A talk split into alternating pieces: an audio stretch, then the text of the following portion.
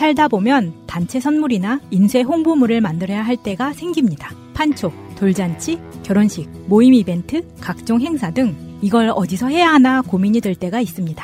갤러리 기프트는 그간 새날에서 광고하면서 단 한 번의 클레임도 없을 정도로 열과 성을 다해왔던 기업입니다.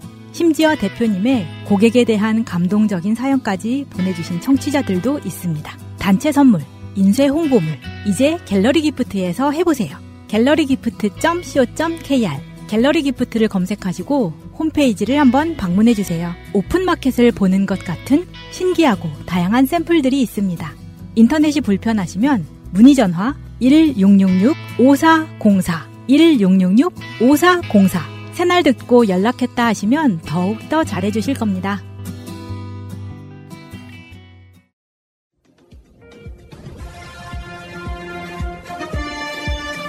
꼭 알아야 할 어제의 뉴스.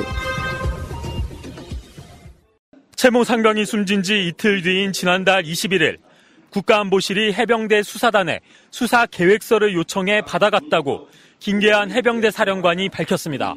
21일 날 수사 계획서를 좀 제출 해병대로부터 받았잖아요. 알고 있습니다. 수사 계획서엔 사망 사건의 원인과 지휘관들이 정상적인 지시를 내렸는지 등 앞으로의 수사 쟁점은 물론 수사 예정 대상자가 몇 명인지도 담겨 있었습니다.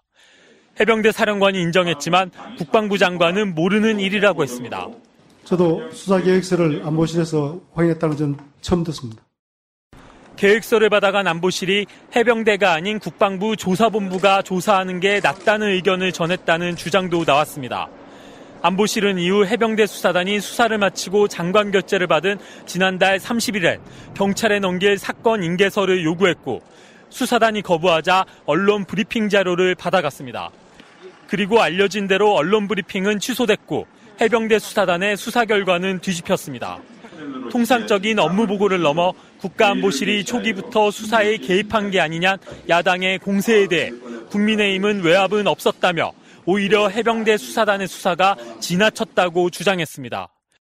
손잡고 가다가 이제 웅덩이가 푹 빠져서 안타까운 죽음을 하셨어요. 그런데 이게 8명이나 다 처리할 만큼 어마어마한 군의 과오나 일, 그겁니까? 이런 가운데 군검찰 수사심의위원회는 해병대 전 수사단장에 대한 항명 혐의 수사가 적절한지 본격 논의에 들어갔습니다. MBC 뉴스 이덕영입니다. 청산리 대첩과 봉오동 전투의 주역 김좌진, 홍범도, 이범석, 광복군 초대사령관 지청천, 독립군 양성소인 신흥무관학교 설립자 이회영, 2018년 임시정부 수립 99주년을 기념해 육군사관학교 안에 세운 독립운동가 5명의 흉상입니다.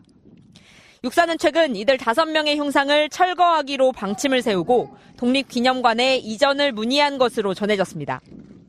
위치의 적절성과 함께 국난 극복의 역사가 특정 시기에 국한되는 문제 등에 대한 논란이 이어져 왔다는 게 이유였습니다.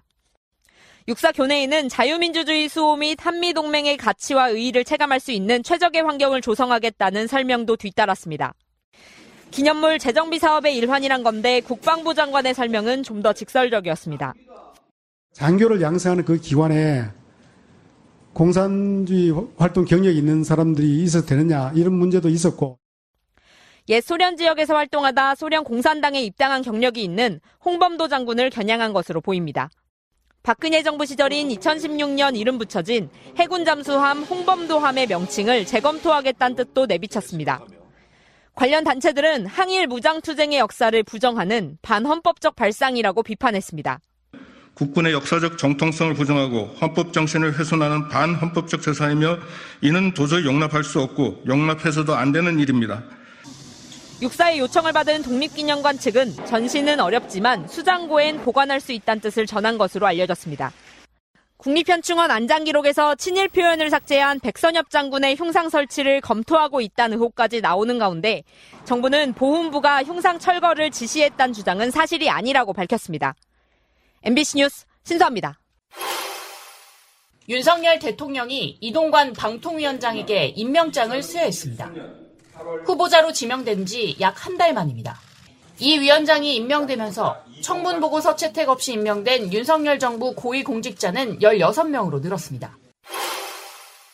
언론 현업 시민단체들이 용산 대통령실 앞에서 긴급 기자회견을 열었습니다. 윤석열 대통령은 언론자가 포기하라! 한국기자협회와 한국PD연합회, 언론개혁 시민연대 등 13개 언론시민단체는 이동관 방송통신위원장의 임명은 민주주의의 퇴행이자 언론 표현 자유 역사에 닥친 심대한 위기라고 비판했습니다. 지금까지 대한민국 역사에서 언론 자유를 파괴했던 모든 권력의 말로를 우리는 똑똑히 알고 있습니다. 이들은 야권을 향해 이동관 방통위 체제에 정당성을 부여할 어설픈 타협은 하지 말라고 촉구했습니다. 방송 장악 기구를 멈춰 세워 민주주의와 언론 자유 파괴를 막을 모든 수단과 방법을 동원하고 실행에 옮겨야 한다. 민주언론시민연합도 공영방송을 장악한 이명박 박근혜 정권도 국민의 심판에 의한 몰락을 면치 못했다며 시민들과 함께 이동관 방송 파괴위원회를 끝까지 막아내겠다고 밝혔습니다. 이동관 위원장 체제의 방통위는 공영방송의 최소화를 첫 과제로 삼을 것으로 보입니다. 이동관 방통위원장은 앞서 인사청문회에서 공영방송의 수를 줄여야 한다는 소신을 가감없이 드러냈습니다. 선진국 어느 나라도 그 공영방송이 이렇게 그 많은 나라가 없습니다. 공영방송은 최소화하고 나머지는 이미 KBS 이사회와 MBC 대주주인 방송문화진흥회의 이사진 재편이 상당 부분 이뤄진 만큼 공영방송 경영진 교체 시도에도 나설 것으로 보입니다. YTN 민영화와 포털 규제도 속도를 낼 것으로 보이는 가운데 언론 시민 단체들은 다음 주 월요일 이동관 위원장 첫 출근에 맞춰 규탄 기자회견을 예고했습니다. MBC 뉴스 임소정입니다. 어제 보수 성향 포럼 세미나에 연사로 나선 원희룡 국토부 장관. 말만 정권 교체를 했을 뿐 여의도 정치 상황을 보면 마음이 무겁다면서 윤석열 정부의 성공과 정권 교체 강화를 말했습니다. 몇 달 앞으로 다가와 있는 국가적인 또 한 번의 재편 이때 우리가 다른 거 모두 제껴놓고 모두가 힘을 합해서 정권 교체에 한 단계 전진, 한 단계 정권 교체의 강화. 현직 장관이다 보니까 더 이상의 표현은 살짝 자제하고 있다는 것을. 몇 달 앞 국가적 재편은 내년 총선을 지칭한 것으로 보이는데 여기에 자신이 정무적 역할을 하겠다고도 밝혔습니다. 여당의 간판을 들고 국민들의 심판을 받아야 될 분들에 대해서 그 밑바탕 작업을 하는데 저도 정무적인 역할을 모든 힘을 다 바쳐서 내년에 여건을 만들어 나가는데 최선을 다할 것을 민주당은 여당 후보들의 선거운동을 지원하겠다는 취지의 발언을 한 거라며 원 장관을 검찰에 고발했습니다.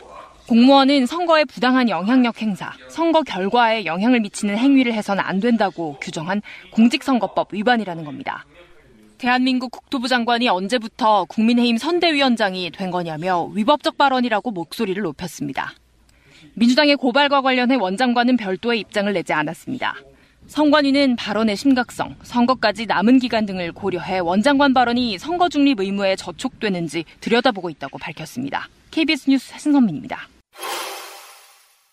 지난해 6월 취임 6주 만에 미국 출장에 나선 한동훈 법무부 장관. 취임 직후라 이례적으로 비춰졌습니다. 취임 초기에 이렇게 해외 출장을 나오는 게 일반적이진 아니었던 것 같은데 아니요, 자주, 자주 있었고요. 뭐 제가 여기 온다고 해가지고 한국 일을 소홀히 하거나 덜 하거나 그런 건 아니었어요. 시점뿐 아니라 일정과 내용도 부실하다는 지적도 이어졌습니다. 미국에 머문 기간은 모두 8일. 이 중 공식 일정이 있었던 건 6월 29일과 30일, 7월 5일까지 단 사흘. 출장의 주 목적이었던 미국 법무부 장관 회담은 취소됐고 대신 다른 날 급을 낮춰 차관보를 만났습니다. 일정이 없던 날 동선은 공개되지 않았습니다. 출장 비용은 4,800만 원. 한 시민단체가 어디에 얼마나 썼는지 정보 공개를 청구했습니다. 법무부는 국익을 해칠 우려가 있다. 업무 수행이 방해를 받거나 상대국과 외교 문제가 생길 수 있다고 공개를 거부했습니다. 아홉 달 만에 나온 법원 판단은 달랐습니다. 출장 경비 내역이 국가안보나 외교사항이라 보기 어렵고 공개한다고 국익을 현저히 해칠 거라고 보기 어렵다는 겁니다. 지금이라도 빨리 자료를 공개하는 것이 어떤 좀 책임 있는 태도가 아닐까 싶습니다. 법원은 또 예산을 어떻게 썼는지 감시하고 국정 운영의 투명성을 높일 필요가 있다고도 판단했습니다. 법무부는 판결문을 검토해 항소 여부를 결정할 방침입니다. MBC 뉴스 이유경입니다. 많은 분들이 태극기 보니까 눈물 난다고.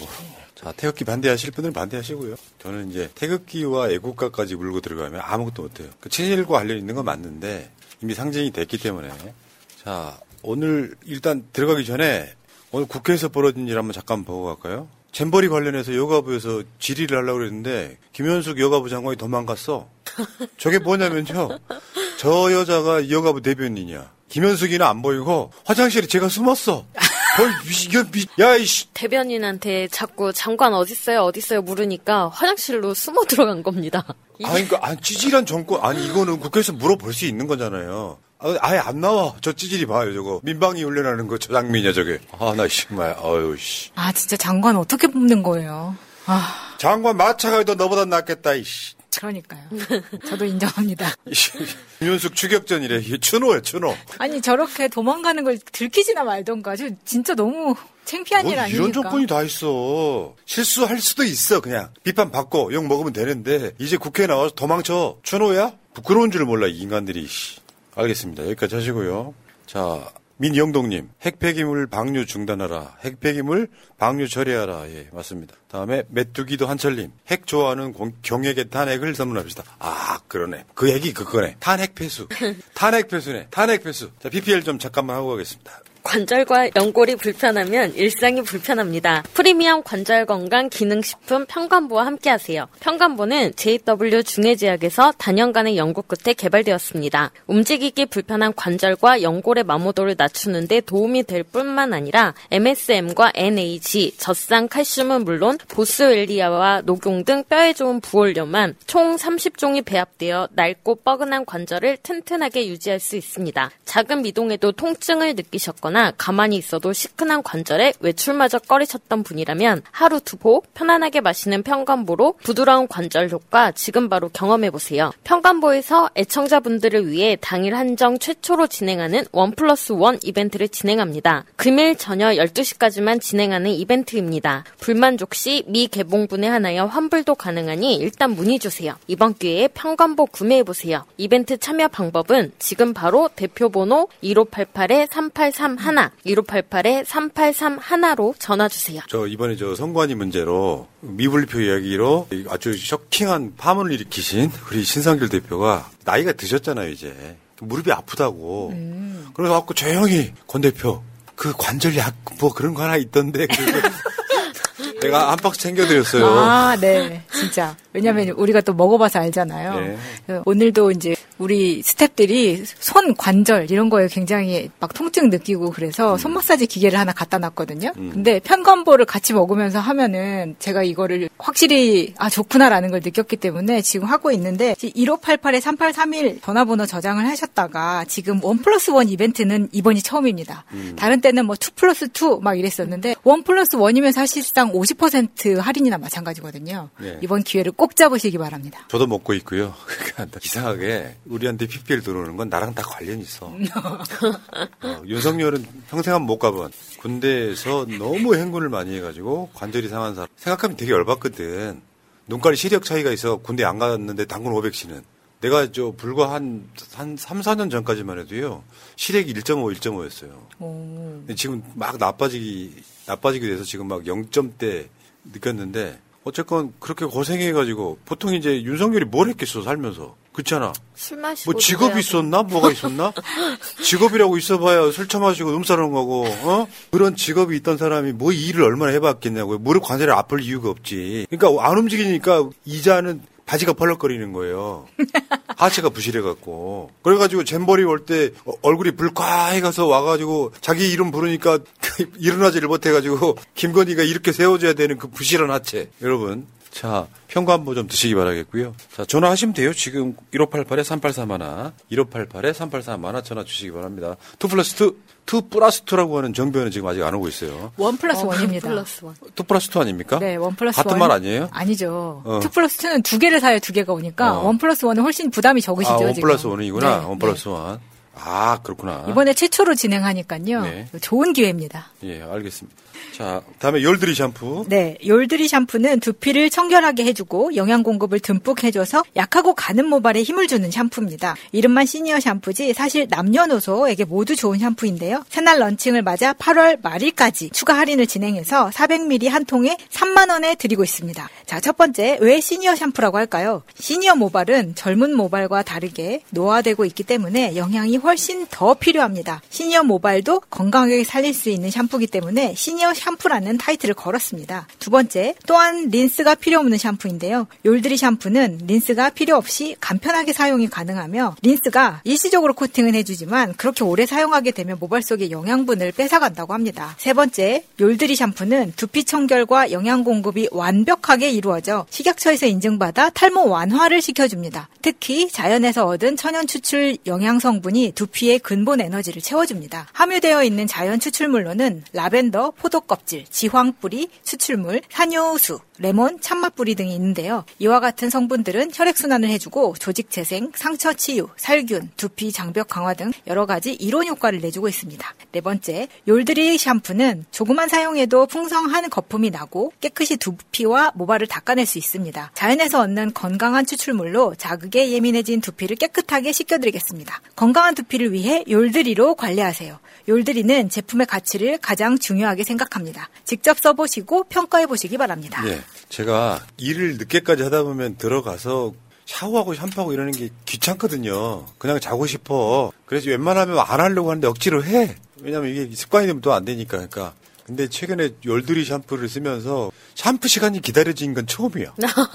그 이유가 뭔지 알아요? 샴푸 쓰는 게 너무 부드러운 거예요. 이게, 어. 이게 샴푸 한다는 느낌이 진짜로 들어요. 왜 있잖아요. 옛날에 그런 광고 있잖아요. 머리 거품 막 해가지고 막 그 음악에 춤추면서 하는 그런 광고 있잖아. 아, 네. 그 느낌이 딱 나는 거예요. 상상하지 마, 여러분. 그러니까 저 샴푸가 지금 읽어드린 대로 여러 가지 효능들이 있긴 한데 샴푸하는 재미가 있더라고요, 저게.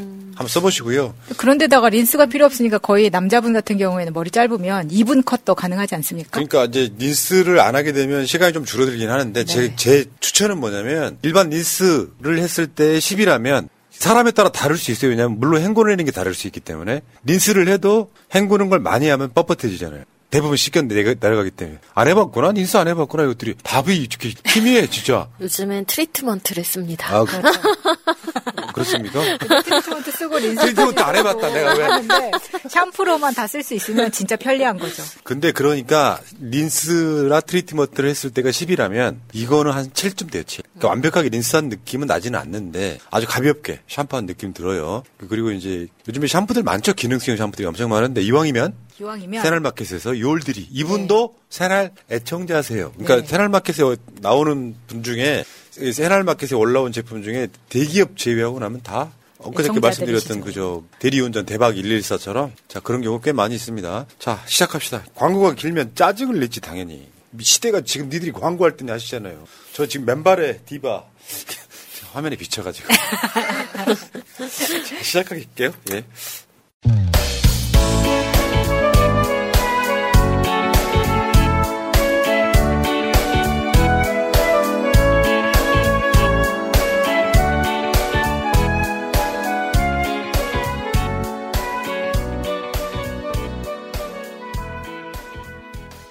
자, 방송 시작하겠습니다. 지금 제 앞에 일단 두 분 나와 계십니다.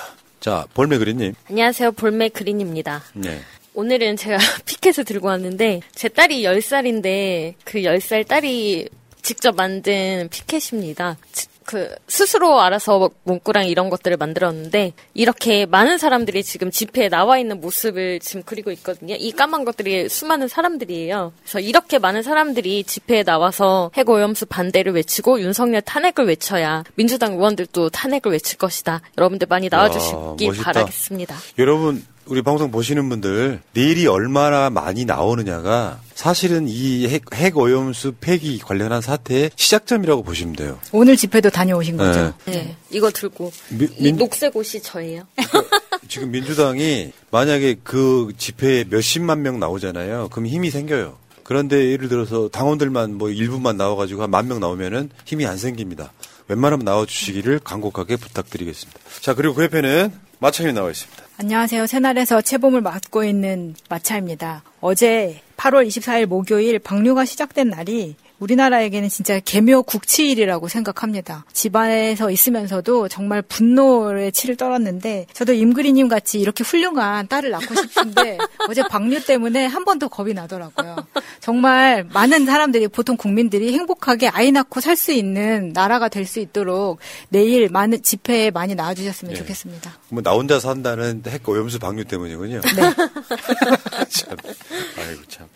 알겠습니다. 많은 분들이 정말로 엄청나게 분노하고 있는 이 사태를 어떻게 될 것인지는 결국 여러분들에 달려 있다. 뭐 오늘의 결론일 수도 있지만 어제도 한 이야기인데 좀 말씀을 드리면 탄핵은 의석수로 하는 게 아니고 의석수를 계산하는 건 기회주의자죠. 이게 탄핵 사안이냐 아니냐만 갖고 이야기하면 돼요. 나머지는 진 인사 대천명이죠. 탄핵감인데 의석이 부족하니 탄핵을 내주지 못한다고 하는 게 바보 같은 짓이죠. 다시 말씀드리지만 의석이 열석이라도 저거 탄핵 사안이다라고 하면 탄핵을 외쳐야 그게 국민이죠. 정치인은 그렇다 치더라도 국민들이 야 이거 의석수로 뭐 이길 수나 있겠어 하는 것은 뭐냐 탄핵하지 말라는 저쪽 사람들의 주장일 뿐입니다. 자 그리고 오늘 정변은요 이게 판사가 새날방송 협조를 안 하다가 오늘은 변호사들이 협조를 하네. 이런 변협. 아, 오늘 변협 행사 갔는데요. 오고 있어요, 지금.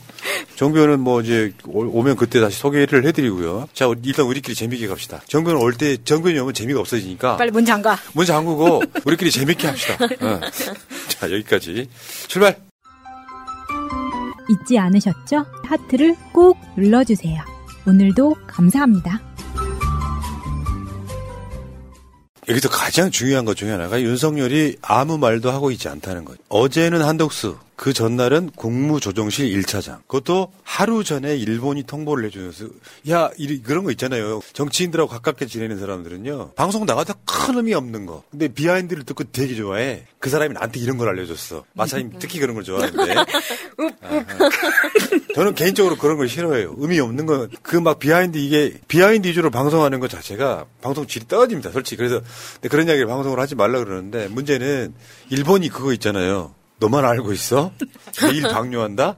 그걸 국무조정실 1차장이 발표를 한 거죠. 그리고 그 다음날 한덕수가 오염수 방류 가짜뉴스 뭐, 뭐 이런 개소리를 했잖아요. 그러면 이 사태는 윤석열이 주도를 했잖아. 지가 그 이 모든 사태를 주도를 했잖아요. 그러면 이 어떤 정도 사안이냐면 대통령실에서 윤석열이 기자회견 해야 되는 사안이에요. 국민 여러분 이거 이해해 주셔야 된다. 이러이러한 이유를 해야 된다. 아니잖아. 대선 후보 때부터 오염수 방류를 사실상 찬성해 왔던 이자가 지금에 와서 이 사태가 터졌어. 지가 주도했다고 지가 다시 상기시켜 드리면 후쿠시마에서는 폭발이 없었다. 방사능 유출이 없었다. 한국인의 이해를 구해 나가겠다고 계속 주도를 했던 자잖아요. 왜 안 나타나냐니까. 이래서 리더의 자격이 없다고 말하는 겁니다.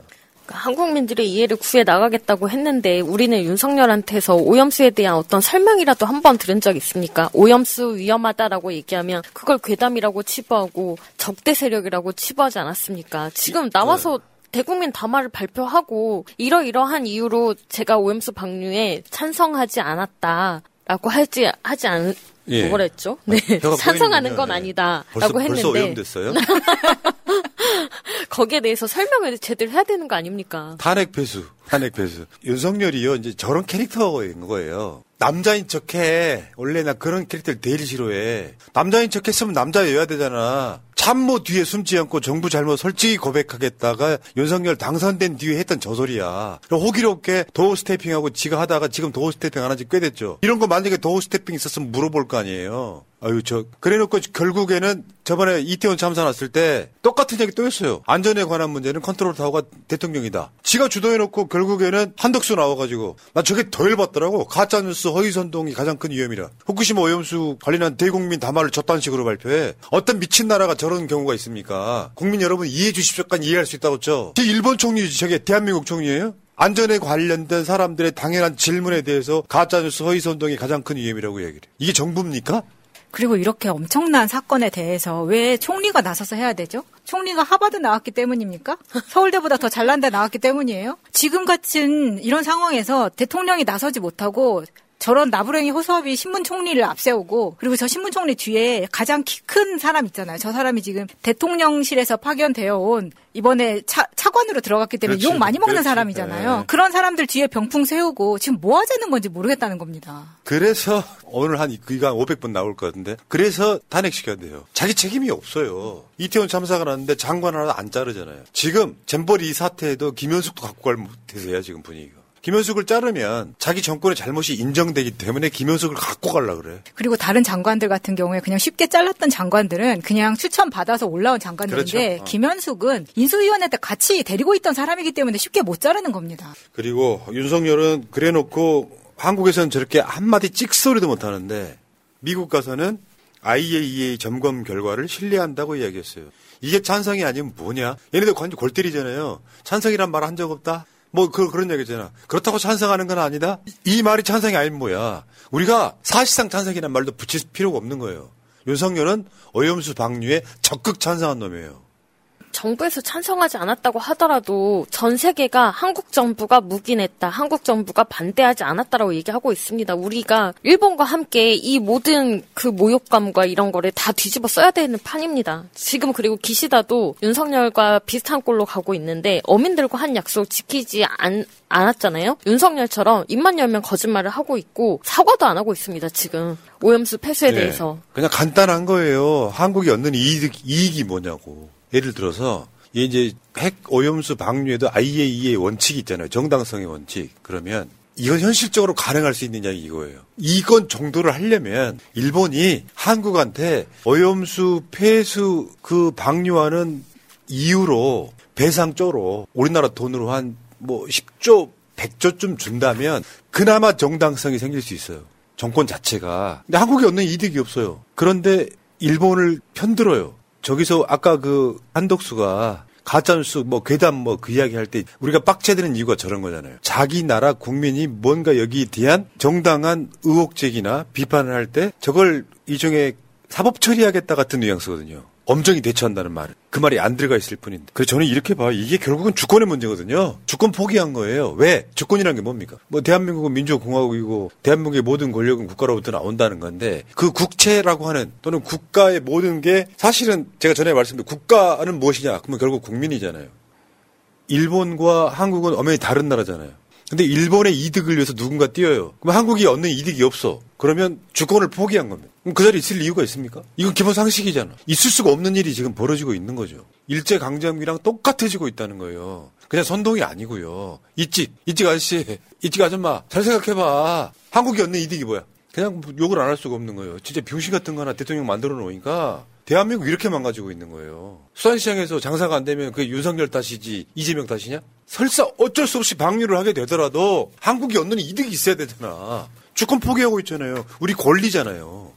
국민의 건강을 생명을 위협하고 있는 거죠. 대통령이 나서서 이런 사람이 대통령 자리에 앉을 자격이 없습니다. 그래서 이렇게 이게 또 뭐 정권이 바뀌면은 한국의 입장이 달라질 수 있다. 그래서 우리는 캠프 데이빗에 모여서 이걸 이번에 못 박자는 식으로 지금 바이든하고 기시다가 열심히 설득하고 꼬시고 거기에 넘, 바보 하나가 넘어가고 그렇게 했었는데 이 대통령이 우리가 완벽하게 믿고 신뢰하는 대통령이 아니다. 우리는 이 대통령을 탄핵하고 그리고 이 모든 관련된 일본과 관련된 모든 건 다 무효다. 그리고 이 대통령이 잘못됐다고 탄핵했다는 걸 저희가 확실하게 보여주기 위해서 광화문에서 처단도 할 결심을 해야 된다고 생각합니다. 세다 세. 그래서 이. 네, 이 대통령이 우리의 대통령이 아니라는 걸 확실하게 보여줘야 다른 나라들도 더 이상 이- 너네가 이거 찬성한 거 아니야? 라고 말 못하게 만들어야죠. 그래서 민주당이 오늘 처단할 장소에 미리 갔죠.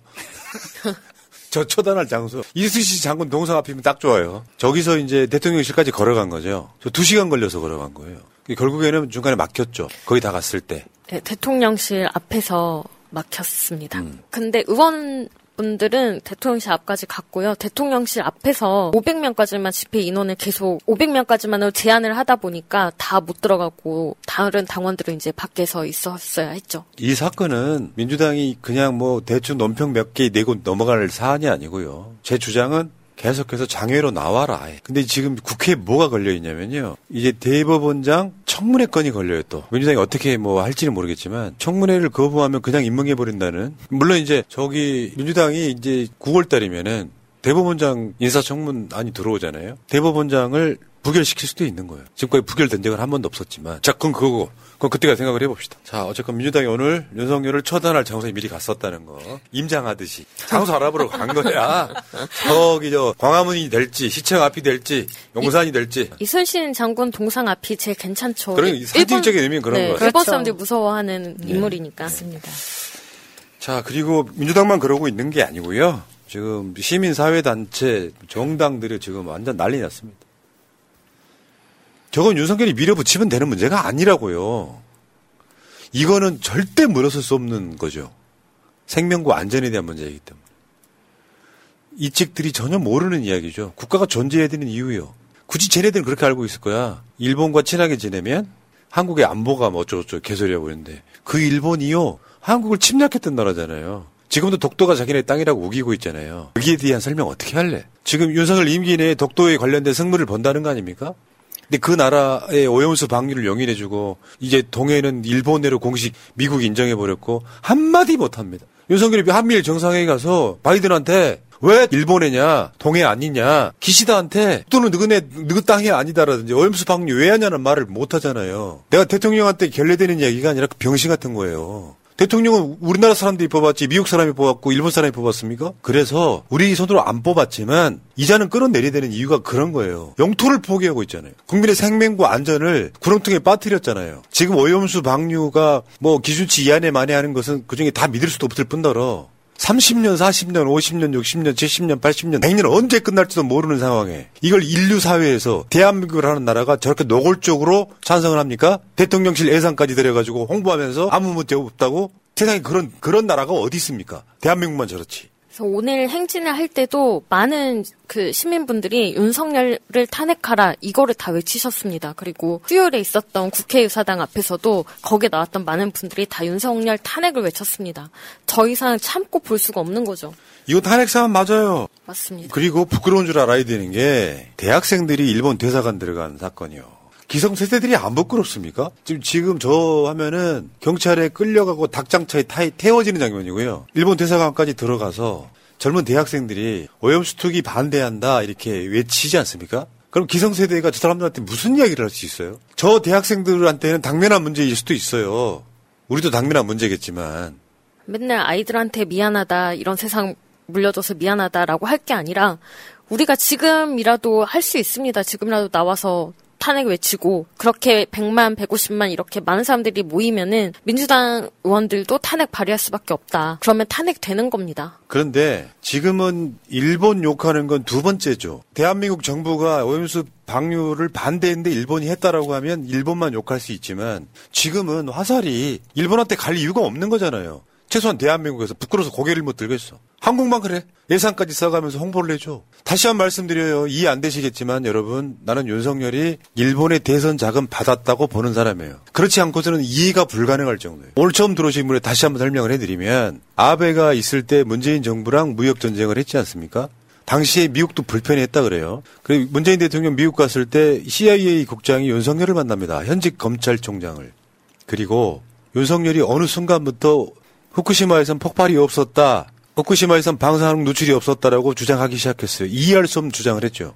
그 후로 지금까지 2, 3년 동안 쭉 이렇게 온 거예요. 그러면 윤석열은 일본에 빚이 있는 거죠. 그걸 증빙할 방법은 없지만 그렇지 않고선 설명이 안 된다고요. 단 한 번도 오염수 방류를 반대한 적이 없잖아요. 다만 내가 일본으로부터 뭔가 대선 자금 등에 뭔가 받은 게 있다고 하면 저런 모습을 보일 수밖에 없는 거잖아요. 단순하게 성향 자체가 친일해서는 자체 불가능하다고 생각하는 거. 광복절 경축사에 일본은 파트너라고 말하는 것도 똑같은 맥락이라는 거죠. 돈은 내가 받고 강제동원 그 피해자분들 몇 명 되지도 않는 분들의 돈은 한국 기업들한테 돈을 걷어가지고 주면서 안 받으려고 하니까 일본이 주는 돈이나 한국이 주는 돈이랑 뭐가 다르냐라고 말하는 정권. 대한민국 사회에서요 정신병자가 아니면 이건 누구나 동조할 수 없는 거죠. 나중에 이런 분노가 쌓여서 윤석열 말도 안 되게 지지하는 놈들이 있잖아요. 이런 놈들도 윤석열처럼 똑같이 쳐다녀야 될 그런 문제예요. 맞습니다. 일제 때 일본 편 들어가면서 이 대한민국 사회의 친일파 새끼들이 했던 짓이 뭡니까? 일본의 강점이 길어지니까 일본이 전쟁에 질줄 몰랐지. 한국이 독립될 줄 몰랐지. 해방될 줄 몰랐지 했던 그 후손들이 지금 저러고 있는 건데 나는 이게 개인 비리랑 연관이 있다고 보는 거예요. 만약에 일본 자금이 윤석열 대선 자금으로 들어와서 저런 상황이라 그러면 진짜로 효수해야죠. 그러니까 1945년에 그렇게 처단하지 못했기 때문에 친일파의 자식이 대통령이 돼서 지금 이 사단이 난 거 아닙니까? 사실은 일본 총리의 한국 일본 총리 대신까지 지금 두 명이서 이 나라를 이렇게 만들고 있는데 내일이면 그 범국민 대회에 지금 집회가 있다고 홍보가 많이 나가고 있습니다. 저는 국민들도 많이 나오시지만 국회의원들이 앞장서서 저는 160명이라도 삭발을 하든 뭘 하든 해야 된다고 생각합니다. 확실한 메시지를 줘야 된다고. 네. 이만큼 분노하고 있고 이게 이만큼 큰 사안이다. 지금 대충 대충 하려고 하면 윤석열처럼 본인이 대국민 사과 뭐 이런 것도 한 번 안 해요. 이명박도 한 걸 윤석열은 안 하고 있다고. 그러니까요. 그러니까 탄핵해야지. 삭발을 강행하겠다. 국민들도 동참해 주십시오 하면 저도 하겠습니다. 음. 그리고 하실 분들도 많을 거라고 생각 들어요. 저도 하겠습니다. 저안 하겠습니다. 네, 당원분들이 자신의 지역구 의원분들에게 지금 문자 보내셔서 내일 나오시냐, 꼭 나와라, 이렇게 문자 보내시면 좋을 것 같습니다. 예. 그렇게 많은 분들이 요청을 해야 나오지 않겠습니까? 마차님이 삭발을 하면은 최소한 천 명 이상이 같이 움직일. 진짜 못생겨지긴 할 거예요. 그렇지만 대한민국의 국- 종교가 바뀌는 상황이에요. 솔직히 너무 참기가 힘들어서 뭐라도 그렇죠, 해야겠다는 그렇죠, 생각하시는 분들 많으실 거예요. 그러니까 어 이렇게 보는 게 가장 완벽해요. 한국만 이러고 있잖아요. 지금 한국 사회에서 중국을 악마화하는 흐름이 있잖아요. 우리 뭐 중국 다 좋아해서 그럽니까? 중국이 한 30년 동안 한국을 선진국으로 만들어줄 만큼 우리 물건 많이 팔아준 거예요. 그 중국이나 홍콩이나 이런 데서는 굉장히 세게 나오고 있잖아요. 그러니까 부끄럽다는 거예요. 우리는 우리 주권이 없는 거예요. 중국은 심지어 우리보다 더 멀어. 한국은 바로 옆에 나라고. 이게 진짜 부끄럽다는 겁니다. 그래서 지금 그런 얘기 하더만 저 중국에 이제 그 인맥 있고 같이 사업하시는 분들 얘기가 들어보면 한국은 왜 그런데라고 물어본다는 거예요. 지금 중국에서도 어마어마해요. 저거는 가깝고 멀고를 떠나가지고 지금 이따가 그 얘기 나오겠습니다만 미국이 일본의 가장 당면한 문제 오염수 등의 처리에 있어서 미국이 사실은 일본을 위해서 뛰고 있는 거죠. 거기 모자란 아이 하나가 막 행동대장 하겠다고 나서니까 윤석열이를 뒤에서 조정한 것도 사실은 미국이에요. 그 이야기 이따가 또 다루 이야기 한번 해볼게요. 지금 홍콩, 마카오, 후쿠시마 오염수 방류 대응 이런 겁니다. 지금 쉽게 표현하면은 일본으로부터 오는 모든 수산물의 수입 금지를 일본산 수산물 전면 수입 금지 이렇게 되면 근데 한국은 어떻게 해요? 오염수 방류 시작됐는데 걱정할 이유가 없다. 안전하니까. 이게 탄핵 사안이라는 거예요. 지금 이거 세게 밀고 나가지 않으면 저렇게 너네 가짜 뉴스다 이걸로 밀고 나가려고 이동관까지 가지고 가서 지금 방송 장악하려고 하는 거 아닙니까? 홍콩도 열받아 하고 마카오, 대만 지금 난리가 났는데 심지어 다른 데는 사실 홍콩, 마카오, 대만은 중국까지 포함해서 다 넓은 바다를 가지고 있어요. 근데 우리나라는 일본하고 같이 쓰는 거 아닙니까 동해를. 그리고 거기가 가장 오염이 심각하게 들어올 텐데 가장 가깝고 우리나라가 가장 그 수산물을 더 많이 가지고 올 수밖에 없죠. 심지어 음. 그 예전에도 많이 보셨지만 살수차 많이 들어오잖아요. 회 싣고 그냥 들어오잖아요 물고기. 일본 번호판 달고 이미 그런 것도 많이 봤는데 그 둔갑시켜가지고 들어오는 것도 뻔한 거 아닙니까? 그러니까요. 이제 뭐 진짜 열받는 건 그런 거예요. 국민의힘에서 4년 뒤에 온다 이런 얘기 했잖아요. 첫 번째, 4년 뒤에 오는 건 정상이냐? 한 번 이거를 폐기하고 그걸로 끝도 아니야.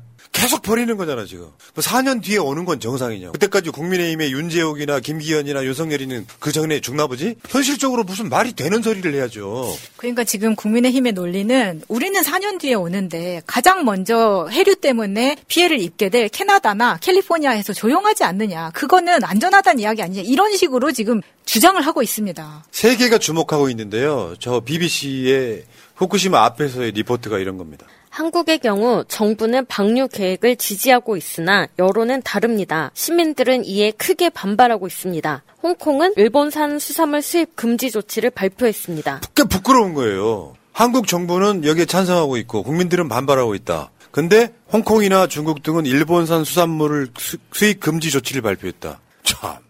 그리고 그러니까 얘네들이 이제 배치가 된 게 벌써 오늘 보도 중에 하나가 일본이 수산물을 수입하라는 압력을 벌써 넣고 있다는 보도까지 나왔잖아요. 그러니까 저거는 지금 현재로서는 한덕수 등이 수산물 수입 우리 안 할 거다라고 이야기하잖아요. 후쿠시마산은 안 한다는 이야기인데 앞뒤가 안 맞다고요. 안전하다면서 왜 일본 수산물은 수입 금지를 합니까?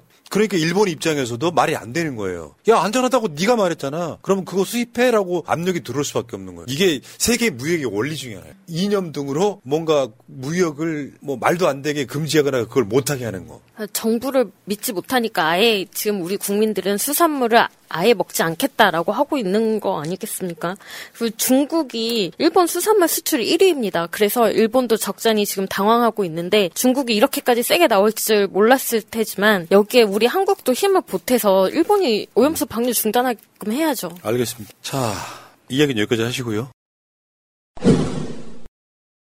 단 한 번도 빠짐없는 수년간의 매진으로 이제는 다른 수식어가 필요 없는 우진축산의 소찜갈비, LA갈비 이제 그 이름만으로 고품질 갈비의 상징이 되었습니다. 할머니는 손자 손녀에게 아들은 어머니에게 우진축산의 소찜갈비 LA 갈비를 보내보세요. 02-2634-6565 010-6277-3924 우진축산은 대기업 납품 전문업체입니다. 오염수 방류가 비용이 제일 적게 든다고 이야기를 했잖아요. 근데 이제 원전이 싼 전기랑 똑같은 원리죠. 뭐냐면 원전 비용에는 폐로 비용이 안 들어가 있기 때문에 당장 전기 생산하는 것만 갖고는 싼 전기가 될 수 있지만 폐로 비용이 거기에 포함이 되면 그 체르노빌 때 있잖아요. 폐로를 못 했어요. 그 소련 군인들이 직접 들어가서 하고 다 죽었어. 그래서 덮어버린 거예요. 그게 현실이죠. 이, 이것도 마찬가지 개념이거든요. 그러니까 원전 오염수를 바다로 방류하는 게 초반에 34억엔 든다고 했는데 알고 보면 지금 590억엔 든다 이렇게 얘기가 나오는 것은 뭐냐면 오염수 처리 방식 한번 볼게요. 땅으로 넣는 게 제일 돈이 많이 들고 막 주입하는 거. 그다음에 지하에 매설하는 거 조금 덜 들고 전기 분해하는 건 조금 덜 들고 증발시키는 건 조금 덜 들고 바다에 방류하는 게 가장 싸다. 현실적으로 는 이렇단 말이죠. 근데 해저 터널을 만들어 놓고 보니까 설비공사 비용이 급증하더라는 거예요. 더 큰 문제는 지금 중국 등이 수산물 금지를 하면 중국은 사면이 있는 나라입니다. 그 수산업이 차지하는 비중이 엄청 크죠, 그 나라가. 미국의 산업 중에 농업이 차지하는 비중이 크듯이. 그럼 이 비용은 계산이 안 된 거죠. 지금 중국, 홍콩 등으로 팔리는 수산물의 40%예요, 그게. 뭐 그게 40%가 사라져. 한국이 중국으로 반투 수출 못하는 거랑 비슷합니다. 그러면 저거 아까 34억엔 든다는 비용보다 더 어마어마한 손해를 보는 거죠. 그러니까 일본 정부가 지금 현재 1조 원 한국 돈으로 1조 원 가까이 책정한 이유도 그런 거잖아요. 일본산 수산물이 안 좋은 소문이 나서 안 팔리는 거에 대한 배상이에요. 근데 지금 한국 정부에서도 뭐, 뭐, 뭐 하겠다, 이제 피해를 어떻게 하겠다라고 지금 예산을 내놓기는 시작해요. 근데 지금 이거 어떻게 될지도 몰라요. 이거 아마 정기국회 때 이제 예산안 정도 하면은 아마 내년 뭐 안 줄 수도 있어요, 이 새끼들은. 하는 짓거리 보면. 윤석열이 왜 그저 재난지원금 뭐 어쩌고 했다 옛날에 거짓말했던 거 기억나시죠?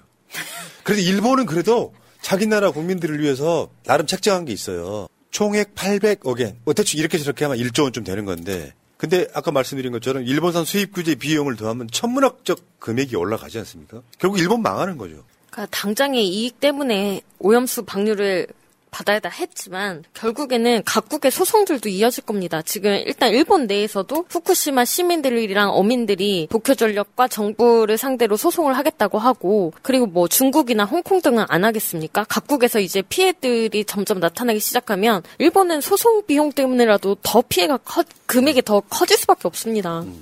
그러니까 오염수 때문에 안 팔리는 게 40%라 그러면 40% 썩는 건데 중국, 홍콩만 있습니까? 일본 수산업은 망한 거죠, 지금. 현실적으로는. 일본 수산업은 망한 거라고. 일본 수산업이 망하면 수산업만 망합니까? 일본 정부도 망하는 거죠. 자기 발등 찍은 거예요. 그러니까 저 아까 30억엔 들어간다는 비용은 아무것도 아닌 거죠, 지금.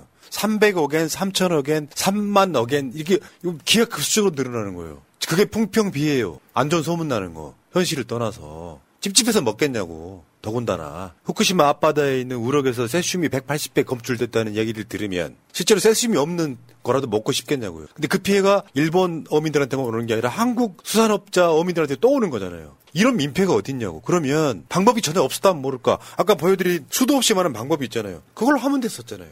자기 발등 찍은 거고요. 후쿠시마가 폭발하면서 그 원전이 폭발하면서 사실 일본이 망했다는 소리를 했었거든요. 아 일본은 끝났구나. 그래서 얘네들은 이 쓰나미 때문에 폭발했던 것이 이제 대부분 마무리돼 간다는 이미지 얻고 싶었고요. 이걸 치우겠다는 거거든요. 근데 결국 일본은 자기 발등 찍었다고 보고요. 이번에 보니까 모니터링 한다 그러잖아요. 대한민국 정부에서도 뭐 지속적인 오염수 방류 모니터링 한다 그러잖아요. 그 모니터링 한국 사람이 가서 합니까? 일본 놈들이 보내주는 데이터를 보여주는 거예요. 근데 그 모니터링 하는 게 저 출구 있잖아요, 저기.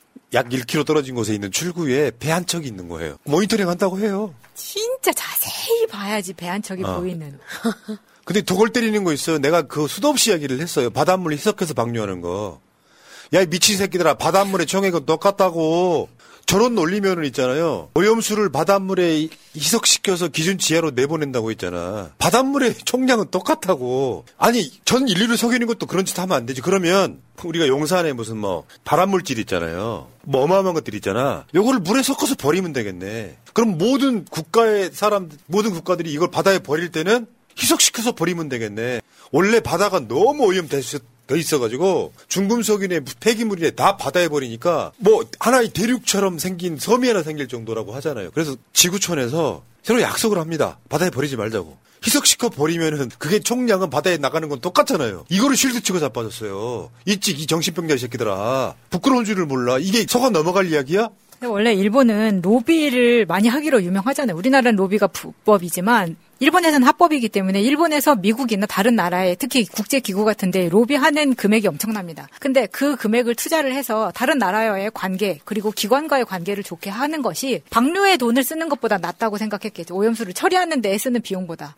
그리고 하나 더 있어요. 도쿄 전력의 전 직원이 양심 선언했잖아요. 오염수를 제대로 방류할 능력 없다 일본은 100% 문제 생긴다. 우리도 이미 봤잖아요. 대략적으로 봤을 때 뭐 알프스 기계가 고장난다든지 그리고 이미 오염수를 방류를 안 했지만 후쿠시마 앞바다에 우럭에는 세슘이 180배가 검출이 됐단 말이에요. 그러니까 사실은 눈 가리고 아웅하는 거예요. 정수기 하나 갖다 놓고 맨날 고장나는 정수기. 거기 그 정수기로 해, 해놓은 물을 탱크에다가 모아놓고 있다가 막 그 다핵종 여러 가지 종류 중에 무거운 건 가라앉는데 위에 있는 것만 물을 떠가지고 검사를 한 다음에 IAEA 보내갖고 봐 문제 없지. 그것마저도 바닷물에 희석시켜서 버린다고 하는. 그러면 우리 같은 정상적으로 전문가가 아닌 사람도 의혹 제기를 해야 되는 거잖아요. 일본이 인류를 속이고 있다고. 왜 그게 대한민국 정권은 안 되냐고 넷플릭스에 The Days라고 이 후쿠시마 후쿠시마 폭발을 다룬 그 시리즈가 있는데 이걸 보시면 정말 더 무서워집니다. 도쿄 전력이 정말 얼마나 무능한가를 보여주는데 어떤 문제가 하나 터질 때마다 그 방법을 찾지 못하고 책으로 된 매뉴얼을 다 뒤집니다. 그런 식의 무능한 도쿄 전력이 모니터링은 제대로 할 것이며 이게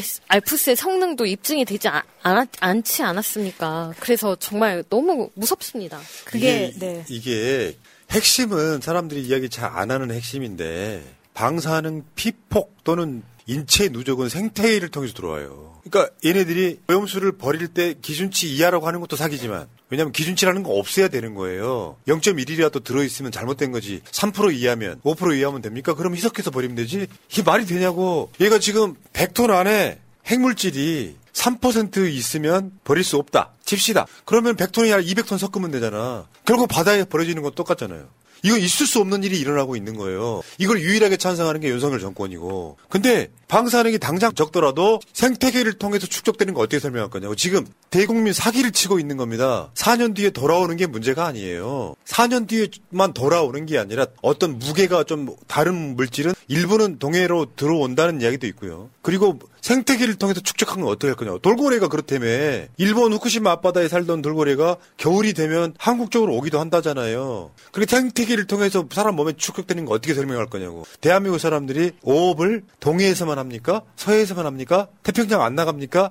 그러면 생태계를 통해서 축적이 되는 걸 어떻게 설명할 거냐고. 그래서 버리면 안 되는 겁니다. 그러니까 이게 KBS 추정 60분에 지난달에 방영한 부분이 있습니다. 도쿄 전력의 전 직원의 폭로를 담은 인터뷰가 들어 있어요. 그 내용을 한번 보시면 굉장히 충격적입니다. 그러니까 그 더 데이스에 나온 지금 넷플릭스 한국에서도 보실 수 있어요. 그 개봉을 했거든요. 그런데 이 내용 그 지금 추정 60분 같은 거 챙겨서 보시면은 이 정직원 그러니까 도쿄 전력기 지금 민영화 돼가지고 민간 기업인데 정직원이 없었고 당시에도 전부 다 하청업체만 있었기 때문에 누구 하나 책임지지 않았고 뉴스로도 많이 접하셨겠지만 지금 도쿄 전력의 당시 임직원들은 다 뭐 미국, 하와이 이런 데로 다 도망가서 거기 가서 살고 있어요. 일본을 버리고 도망간 사람들이 많다고요. 근데 이제 와서 대한민국은 이 모든 것을 수용하겠다는 겁니다. 그 우리나라에서 가장 수산물 수입, 그러니까 수산물 생산을 많이 하는 곳이 전라남도예요. 우리나라 섬의 70% 이상이 전라남도에 있죠. 전라남도 분들 지금 상대적으로 지금 관심을 못 받고 있긴 한데요. 전라남도 분들도 지금 분노하고 있는 거죠. 그리고 부산은 말할 것도 없고 오늘 보도 보니까 지금 부산 자갈치 시장은 아예 사람이 없답니다. 이거를 민주당 탓하고 자빠졌죠. 민주당 탓이라고 지금 엄청나게 선동하고 있는데 이거 막으셔야 됩니다. 왜냐하면 이게 가짜뉴스 민주당의 가짜뉴스 때문에 이렇게 됐기 때문에 이 주민들에 대한 그러니까 이 어민들에 대한 보상도 민주당이 민주당 돈으로 하라고 이렇게 나오고 있어요 지금. 그러니까 올해 노량진 수산시장에 현수막 걸려 있는 게 논란이 됐잖아요. 세상에서 가장 비열한 거예요. 일본 놈들하고 똑같은 거예요. 일본 사람들이 오염수 방류 반대하는 이유가 나쁜 물질이어서가 아니잖아요. 나쁜 소문 때문에 우리가 피해볼까 하잖아요. 그게 풍평이라고 하는 말이에요. 일본 말로. 그러니까 우리가 남한테 피해를 주기 때문이 아니라 우리 이미지가 나빠서 우리가 돈 못 벌기 때문에 오염수 방류 반대하는 놈들이 일본 놈들이에요. 그러면 수산시장에 계시는 분들, 자갈치장에 계시는 분들 하나 여쭤봅시다. 조금이라도 방사능 물질이 섞여 있는 거는 소문 안 내면 파실 생각이라는 거잖아요. 어떻게 사람을 그렇게 삽니까? 어떻게 사람들이 그런 양심으로 살아요? 민주당이나 우리 같은 국민들이 이거에 대해서 비판하면 비판한 대로 오염수 방류를 안 하게 만들면 되는 아주 쉬운 문제잖아요. 근데 이거를 정상적으로 의혹 제기하는 사람들에 대해서 니들 탓이라고 말하는 게 정상적인 대가리예요, 그게? 그러니 내가 그렇다니까 어제도 이야기했어요. 내가 우리 동네에 가깝지만 저기를 안 가는 이유가 그것 때문에 그런 거예요. 예전에 수산시장 건물을 새로 세우기 전에 구수산시장이 있었어. 그 수산시장 상인들이 오세훈이가 그거를 막 없애가지고 막 수협이 수산시장 새로 세울 때 도와달라 고 인터뷰를 요청해서 인터뷰를 한번 한 적이 있어요. 근데 그 인터뷰 방송이 나갔을 때 악플이 너무 달려가지고 그 방송 내렸다 내가. 왜 그러냐면요. 수산시장 사람들 이미지가 너무 안 좋은 거예요. 그렇죠. 내가 왜 이 동네야 여기 안 가는데 내가 지난 겨울에 한 번 당한 적 있어. 바가지 씌우는 거. 사람들이 그런 양심이 다는 아니겠지만 그런 사람들이 너무 많은 거예요. 새날 팬 중에 수산시장 계시는 분 계세요. 지나가시다가 회에 한 접시 넣어주신 분도 있어요. 그런 분들 제외하고 나면은 방사능 물질이 섞여 그러니까 들어있는 이 물고기 자체도 소문만 안 나면 속여서 팔겠다는 난 그 자체가 너무 싫은 거예요. 그러니까 지금 뭐 촛불 집회에도 노량진 수산시장 깃발 들고 나오시는 분 계신다 이렇게 채팅장에도 올라오는데 그러니까 이렇게 정직하게 장사하시는 분들이 나머지 분들 때문에 그렇지. 피해를 크게 본다는 이야기입니다. 이거 말고도 뭐 소래포구 뭐 개 다리 떼고 보내고 이런 거 지금 많이 이슈가 됐었잖아요. 그 오염수 방류 쟁점들이 있어요. 여러분 뭐 핵물질 이런 차원의 문제가 아니라요. 저 민중의 소리가 정리한 건데 쭉 한번 보세요 화면에. 그냥 캡처해 보세요. 다 읽어드리기도 좀 입 아플 정도로 힘들어요 지금. 이게 민중의 소리가 오염수 방류에 대한 쟁점을 지금 한 지난 1년간 꾸준히 지금 해오고 있거든요. 한 번씩 읽어보시면 진짜 도움이 되실 겁니다. 오염수 방류 수문 쟁점도 있어요. IAEA라고 하는 일본과 친한 원자력 업자들의 모임이 쉴드 쳐주면서 사실은 IAEA는 일본 자금을 받은 정도가 아니라 사실상 일본 국제기구랑 꼭 부를 수 있을 만한 정도의 들이 그냥 쉴드 쳐준 거예요. 검찰이 김건희 수사 안 하는 거랑 똑같은 맥락이에요. 근데 윤석열이는 IAEA의 검증 결과를 신뢰한다고 이야기를 했잖아요. 이게 카르텔이 아니면 뭐야? 윤석열 좋아하는 카르텔 비반하기. 쌍놈의 새끼들 진짜. 이 이야기는 여기까지 하겠습니다. 근데 오염수 방류도 문재인 정부 탓을 하네? 어처구니가 없어가지고. 그러니까 이- 이게 자세히 보면 이런 거예요. 물타기, 발목 잡기 이런 건데 문재인 정부 때도 그랬다 이런 얘기예요. 근데 완전 다른 상황이에요. 설명을 좀 해드리려고 그래요. 그러니까 이제 이쪽에 그 뭐랄까요 좀 지식이 부족하다 그럴까 이런 분들은 문재인 정부 똑같기 때문에라고 그냥 헤드라인만 보고 지나가는 건데 뭐가 다른지 한번 설명해드릴게요. 이 문제의 발단 이렇게 한번 볼게요. 하태경이 엊그저께 어저께죠 문재인 대통령이 다른 이유로 SNS에 글을 올리니까 바둑 이야기 뭐 이런 걸 올리니까 봐라 문재인도 아무 문제 없는 걸 안다 이렇게 이야기를 했던 거예요. 근데 나는 하태경 쟤는 저런 대가리를 국회의원 하는 게 나 이상 이상해 보이는 게 여러분들 기억하시겠지만 얼마 전에 이화영이 입장 바꿨다고 하니까 이해찬 이재명 손절했다고 한 놈이야 저놈이 똑같은 방송 나와가지고 어떻게 저런 대가리로 정치를 합니까? 이화영이 입장 번복한 건 지속적인 압박 또 바뀌었어 임마. 그 이해찬이 이재명을 손절했다고 저렇게 당당하게 주장해요. 본인의 뇌피셜이죠. 저런 대가리로 유튜브를 해도 새끼는 욕먹어 그거 우리 같은 방송에서 뭔가 인과관계를 설명을 해야 될 거 아니야 문재인 대통령이 뭐 오염수 방류 문제 없기 때문에 저녁 SNS에 글을 안 쓰고 있다 같은 소리 하다가 또 한번 되치기 당했죠. 하나씩 봅시다.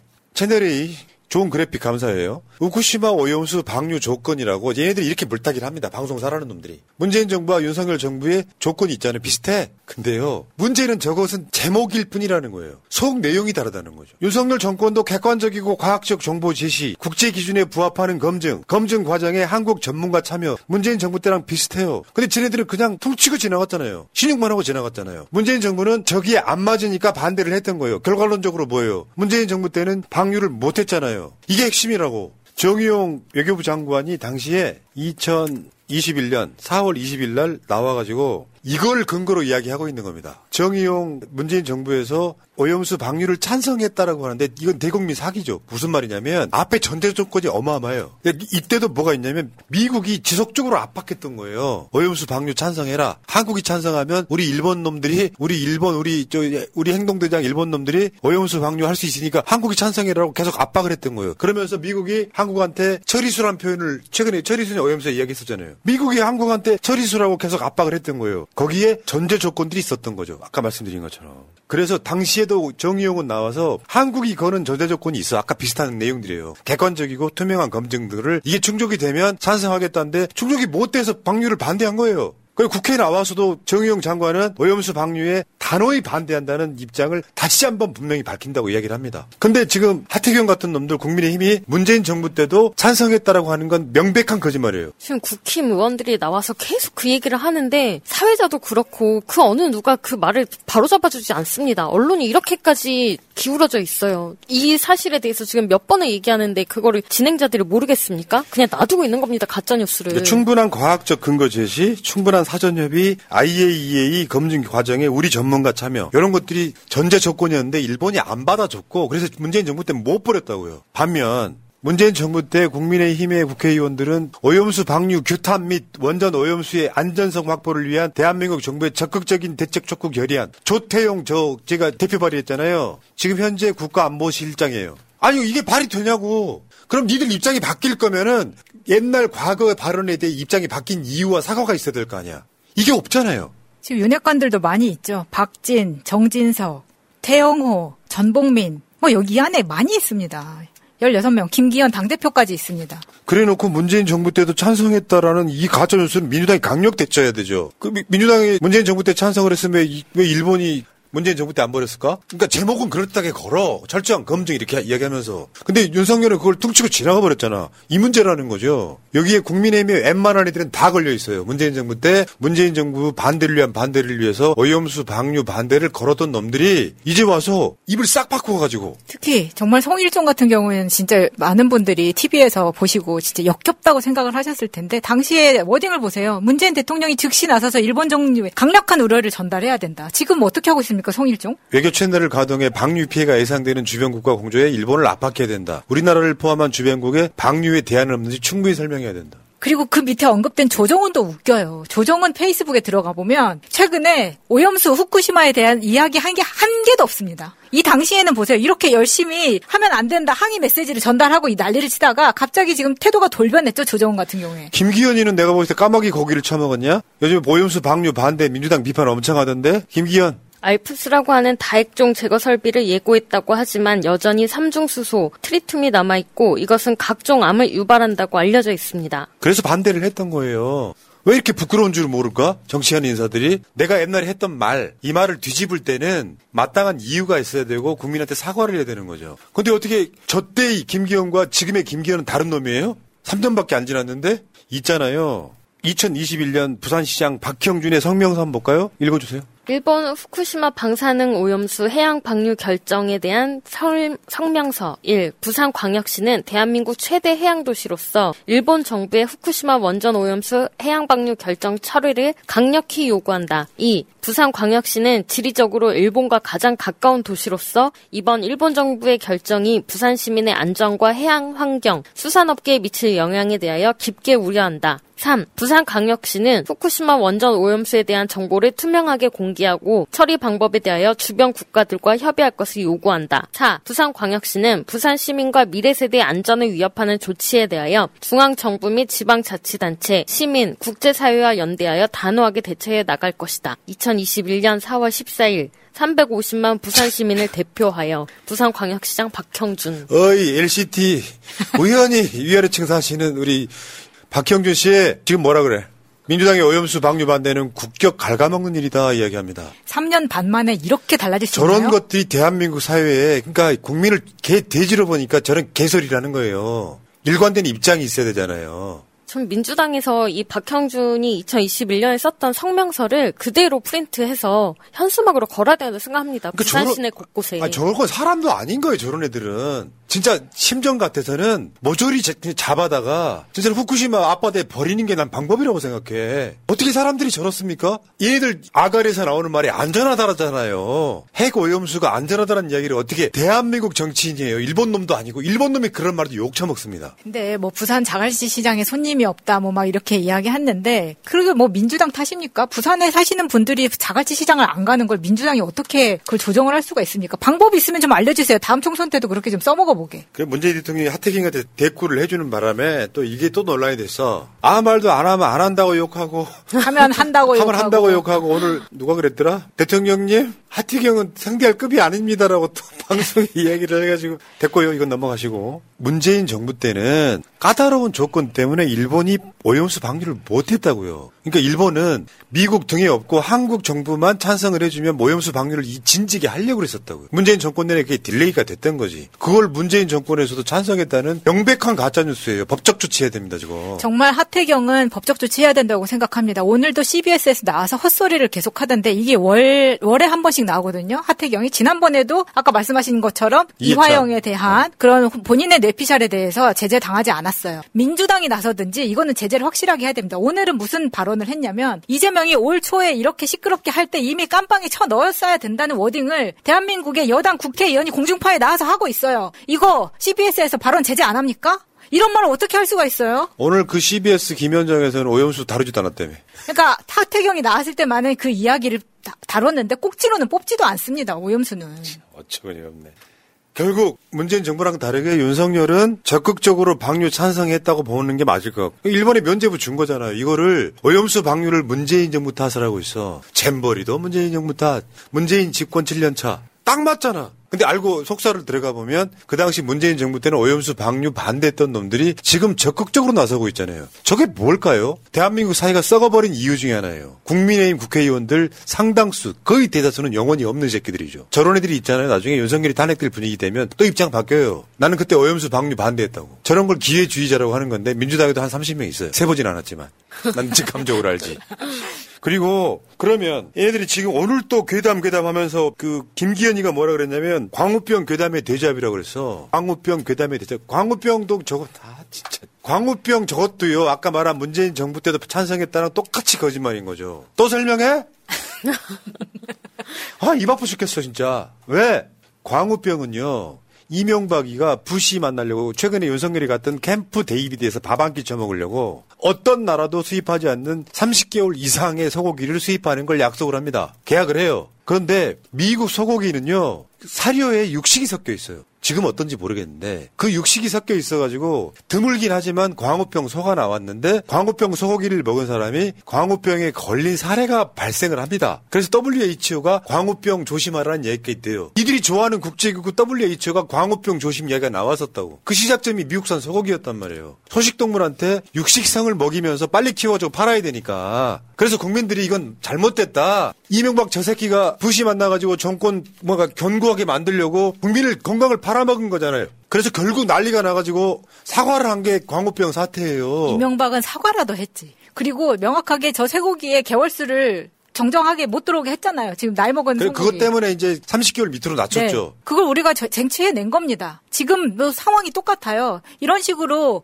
광우병 대자비를 원하신다면 내일부터 당장 이뤄낼 수 있습니다. 내일 오후 4시에 시청역 4번 출구 프레스센터 앞으로 100만 이상 200만 모이면은 대자뷰 그대로 보여줄 수 있는 거 아닙니까? 맞습니다. 그러니까 문제는 지금 혁명적 상황이 일어나서 한국 정부가 완전히 싹 바뀐 다음에 일본한테 요구를 해야 되는 거죠. 현실은. 왜냐하면 일본이 결국 한국 눈치를 보면서 방류를 못했던 것을 사실상 드러낸 사건이에요. 이게 문재인 정부 때는 반대를 해서 방류를 못했고 한국 정부가 찬성을 하니 그걸 핑계로 방류를 해버린 사건이에요. 이게 지금 같아? 같이 등치할 수 있는 거냐고요. 그리고 문재인 정부 때 오염수 방류를 반대했던 그럼 니들이 그때는 괴담 퍼뜨리고 있었니? 희한하지 않아요, 이놈들 보면은. 민주당 이런 걸로 강력하게 대처를 하세요. 뭐 있잖아요, 현수막을 만들 때도 얘네들이 했던 그 장면 같은 걸 집어넣어가지고 그때 반대했던 이유가 뭐냐고 물어야 돼. 얘네들이 진짜 뭐, 이건 영원히 없는 거예요. 지역구에서 뽑히신 분들 있잖아요. 주민소환 시켜야 될 문제 아니야. 다시 한 말씀드립니다. 오염수의 기준치 이하의 무슨 핵물질이 있다 없다는 그 아무 문제가 그러니까 큰 문제가 아니라고. 30년, 40년, 50년, 60년, 70년, 80년, 100년 동안 바다에 계속 뿌려 같은 바닷물 포하다가 희석시키는 게 무슨 의미가 있냐고. 바닷물의 종량은 똑같은데. 그러면 자기 지역에 사는 국민들이 안타까워서라도 철저히 검증하자 오염수 일단 방법이 있다면 방류하지 말고 니들이 알아서 처리하는 방법으로 가자. 방법 되게 여러 가지가 있잖아요. 시멘트 같은데 부어가지고 거치가 시키는 방법도 있고. 근데 그건 전혀 상관없이 의혹 제기를 하면 괴담이라고 말하는 그 괴담의 시작점이 누구냐고. 애들 놀래이고 하면 지들이잖아. 그렇죠. 아휴. 윤석열 한번 봅시다. 사과 안 할 건데요. 광우병보다 훨씬 더 큰 사안이 터진 거예요. 여러분 분노 안 하시면 안 되지. 이제부터 광화문에 날마다 100만 명씩 모여야 돼요. 끌어내리는 게 맞죠. 진짜 윤석열이가 미국 갔을 때 욕을 하고 사과하지 않았죠. 국회에서 이 새끼들이 승인 안 해주면 날리면 뒤에는 그따 쳐 니들 주장대로 이 새끼란 말은 분명히 했단 말이에요. 그래서 이 대한민국이 그 이후에 이 새끼는 욕이 아니게 됐어요. 유튜브가 욕한다는 이야기를 안 하게 됐어요. 대통령이 한 말이기 때문에 이 새끼 탄핵시켜야 돼요. 이건 탄핵 사안이 완벽하게 돌출한 거예요. 세상은 오지경 조지경 속이다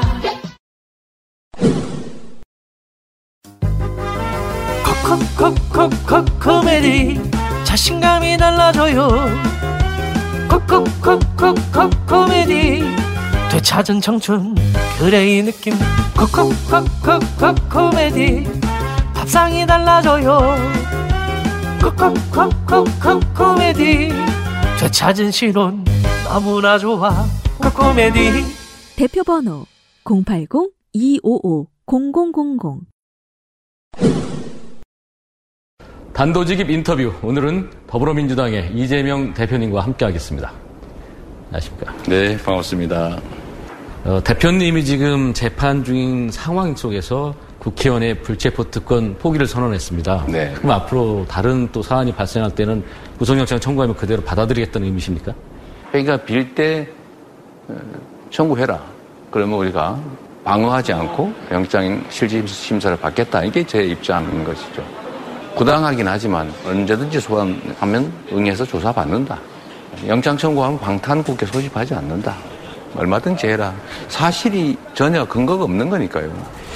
그래서 그런데요, 뭐, 음, 내부에서도 그렇고, 밖에서도 그렇고, 리스크가 많으시니 10월에 사퇴하고 비대위가 꾸려지지 않겠냐는 이런 전망이 끊임없이 나오거든요. 전망이 아니라 기대겠지요. 에, 그렇게 하기를 바라는 에, 특히 여당이 그럴 것이고요. 또 그, 그에 동조하는 일부의 입장도 있을 수 있지만 제가 78%라고 하는 역사에 없는 압도적 지지로 당대표가 됐고 지금도 그 지지는 유지되는 정도를 넘어서서 더 강화되는데 우리가 단합을 유지하고 우리 지지자들과 당원들이 실망하거나 흩어지지 않게 해서 투표하게 하고 그걸 통해서 내년 총선을 어떻게든지 반드시 이긴다라는 게 우리에게 주어진 사명이고 제가 해야 될 가장 중요한 일이죠. 대표님 체제로 총선을 치르겠다는 말씀이신데요. 내년 총선 민주당이 승리할 수 있는지 아니면 자신감 있는지 궁금합니다. 선거에 임하는 정당이 이기자고 해서 이겨지는 것도 아니고 상대를 지게 만들겠다고 해서 쉽게 만들어지는 것이 아닙니다. 결국은 거대한 민심이 선택하고 결정하는 것이죠. 우리 민주당이 지금까지는 비록 부족한 게 많이 있지만 어려운 상황 속에서 최선을 다해가지고 우리 국민들께서 기대를 가질 수 있도록 희망을 품을 수 있도록 만드는 게 저희가 할 일이라고 생각합니다. 전망은 저는 의미가 없다고 생각하고 전망보다는 바람직한 상황을 향해서 정말 죽을 힘을 다하는 것. 그게 지금 저희가 할 일이라고 생각됩니다. 자, 오늘 말씀 고맙습니다. 네, 감사합니다. 민주당 수석 대변인 권칠성입니다. 어, 한 건의 논평을 발표하겠습니다. 분리하면 침묵합니까? 국민의 불안에 답해야 할 사람은 윤석열 대통령입니다. 일본 정부가 후쿠시마 핵 오염수의 방류를 강행한 지 30분 만에 윤석열 정부는 대국민 담화문을 발표하고 정부와 과학을 믿어달라고 밝혔습니다. 하지만 그 자리에 국민 안전은 국가의 무한 책임으로 국민들께서 안심하실 때까지 끝까지 챙기며 살피겠다라고 말했던 윤석열 대통령은 없었습니다.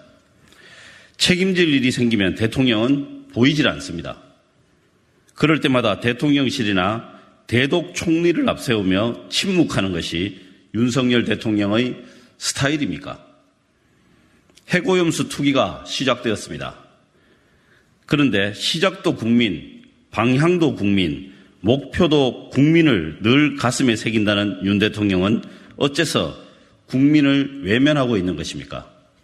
또 총리를 시켜 대독한 담화문은 왜 윤 대통령의 말과 달리 시작도 일본, 방향도 일본, 목표도 일본입니까? 대통령실마저 이전하며 소통을 강조했던 윤석열 대통령이 왜 국민과의 소통을 회피한 채 총리 뒤에 숨어 책임을 회피하기 급급합니까? 정말 한심하고 부끄러워해야 할 모습입니다.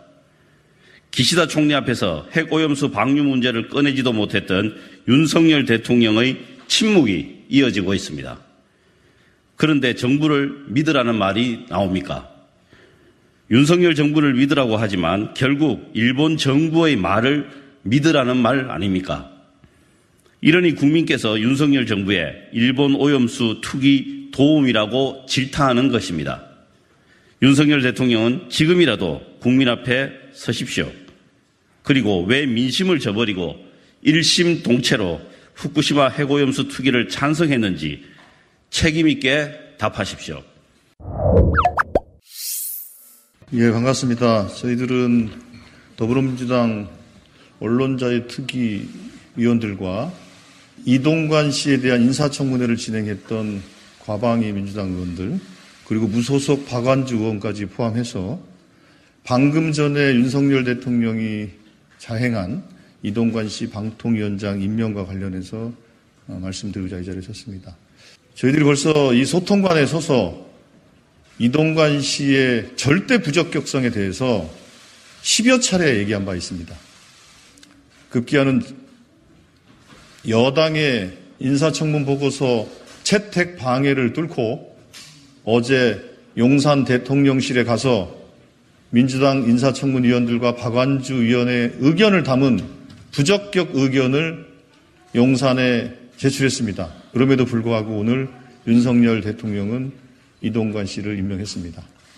이동관 씨는 방통위원장으로서 자격이 없을 것입니다. 국민들과 많은 언론인들이 자격 없다라고 이미 얘기하고 있습니다. 관련해서 어, 우리 고민정 언론자유 특별위원회 위원장님께서 저희들의 입장을 말씀하시겠습니다.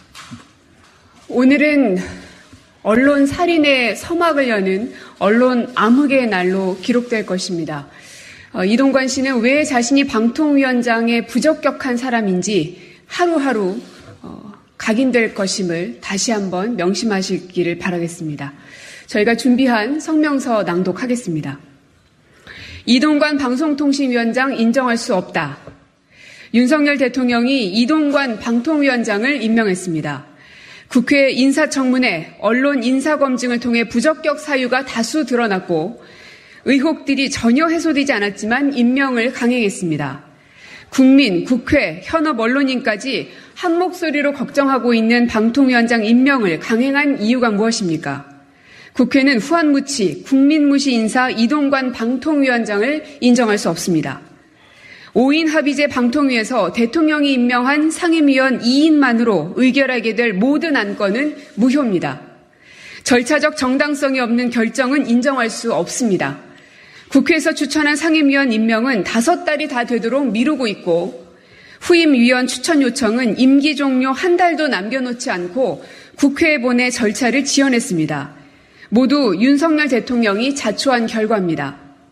본인의 언론 탄압, 아들 학교 폭력, 부부의 학교 폭력 무마, 배우자의 인사청탁, 일가족의 증여세 탈루 혐의까지 낙마 사유가 차고도 넘치지만 이동관 씨는 모른다, 기억이 나지 않는다로 일관했습니다.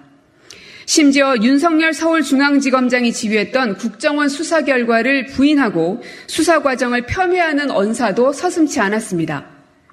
이동관 씨는 공영방송의 인사와 보도에 관여하겠다는 의사를 노골적으로 드러내며 방송 장악 의지를 내비쳤습니다. 본인의 거짓말을 폭로하고 잘못을 지적하는 언론사와 언론인, 관계자들에 대한 고소고발, 겁박도 빼놓지 않았습니다. 방송의 독립성, 중립성을 보장하고 방통위의 독립적 운영을 보장하기 위해 만들어진 법률과 언론 자유를 위해 바쳤던 수많은 희생은 윤석열 대통령과 이동관 씨 앞에 하루아침에 무너졌습니다. 인사청문회에서 소상히 설명하겠다던 일성이 무색하게 이동관 씨는 국민을 무시하고 국회를 경시하는 오만한 태도와 불손한 자세로 인사청문회를 치렀습니다.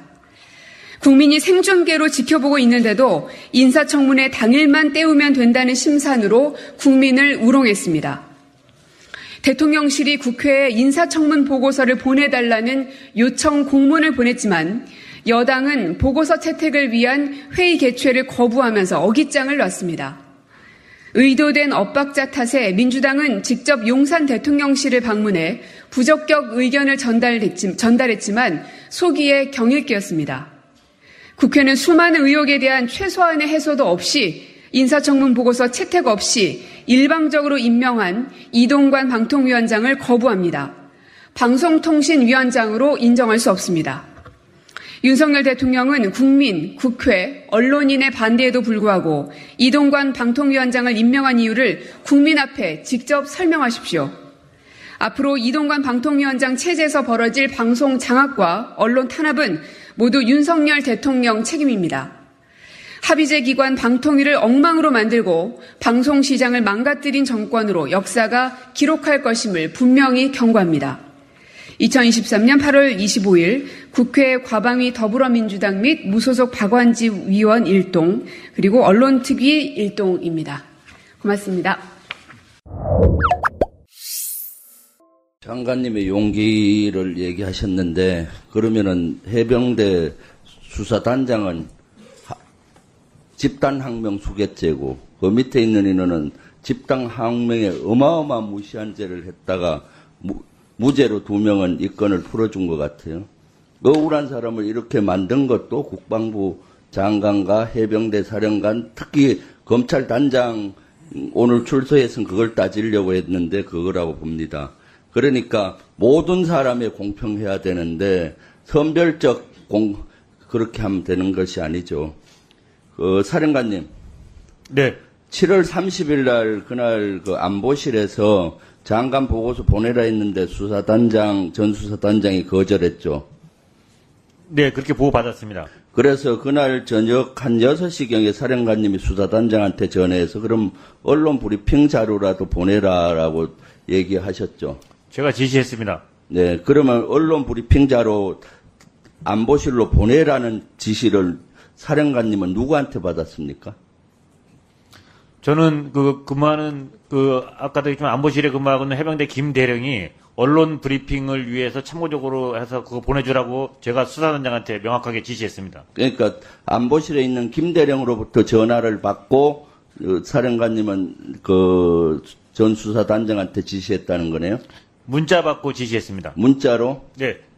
해, 뭐라고 문자가 왔습니까? 브리핑 자료 보내줄 수 있냐고 그래서 제가 전 수사단장한테 브리핑 이 자료를 보내줄 수 있냐 그래서 그거는 문제 없다 그래서 그걸 보내라고 지시했습니다. 이첩 보류 지시 누구한테 받았습니까? 이첩 보류 지시는 최초 7월 31일 11시 56분에 장관님으로부터 유선으로 지시받았습니다. 뭐라고 지시받았습니까? 언론 브리핑, 국회 설명, 이첩 관련된 부분과 모두 홀딩해라고 지시받았습니다. 왜 홀딩하라는 배경 설명은 뭐라고 했습니까? 그거는 차후에 부사령관이 가서 장관님께 지시 받고 와서 어, 법리적인 검토가 추가적으로 필요하다 그래서 나중에 추후에 부사령관한테 보고를 받았습니다.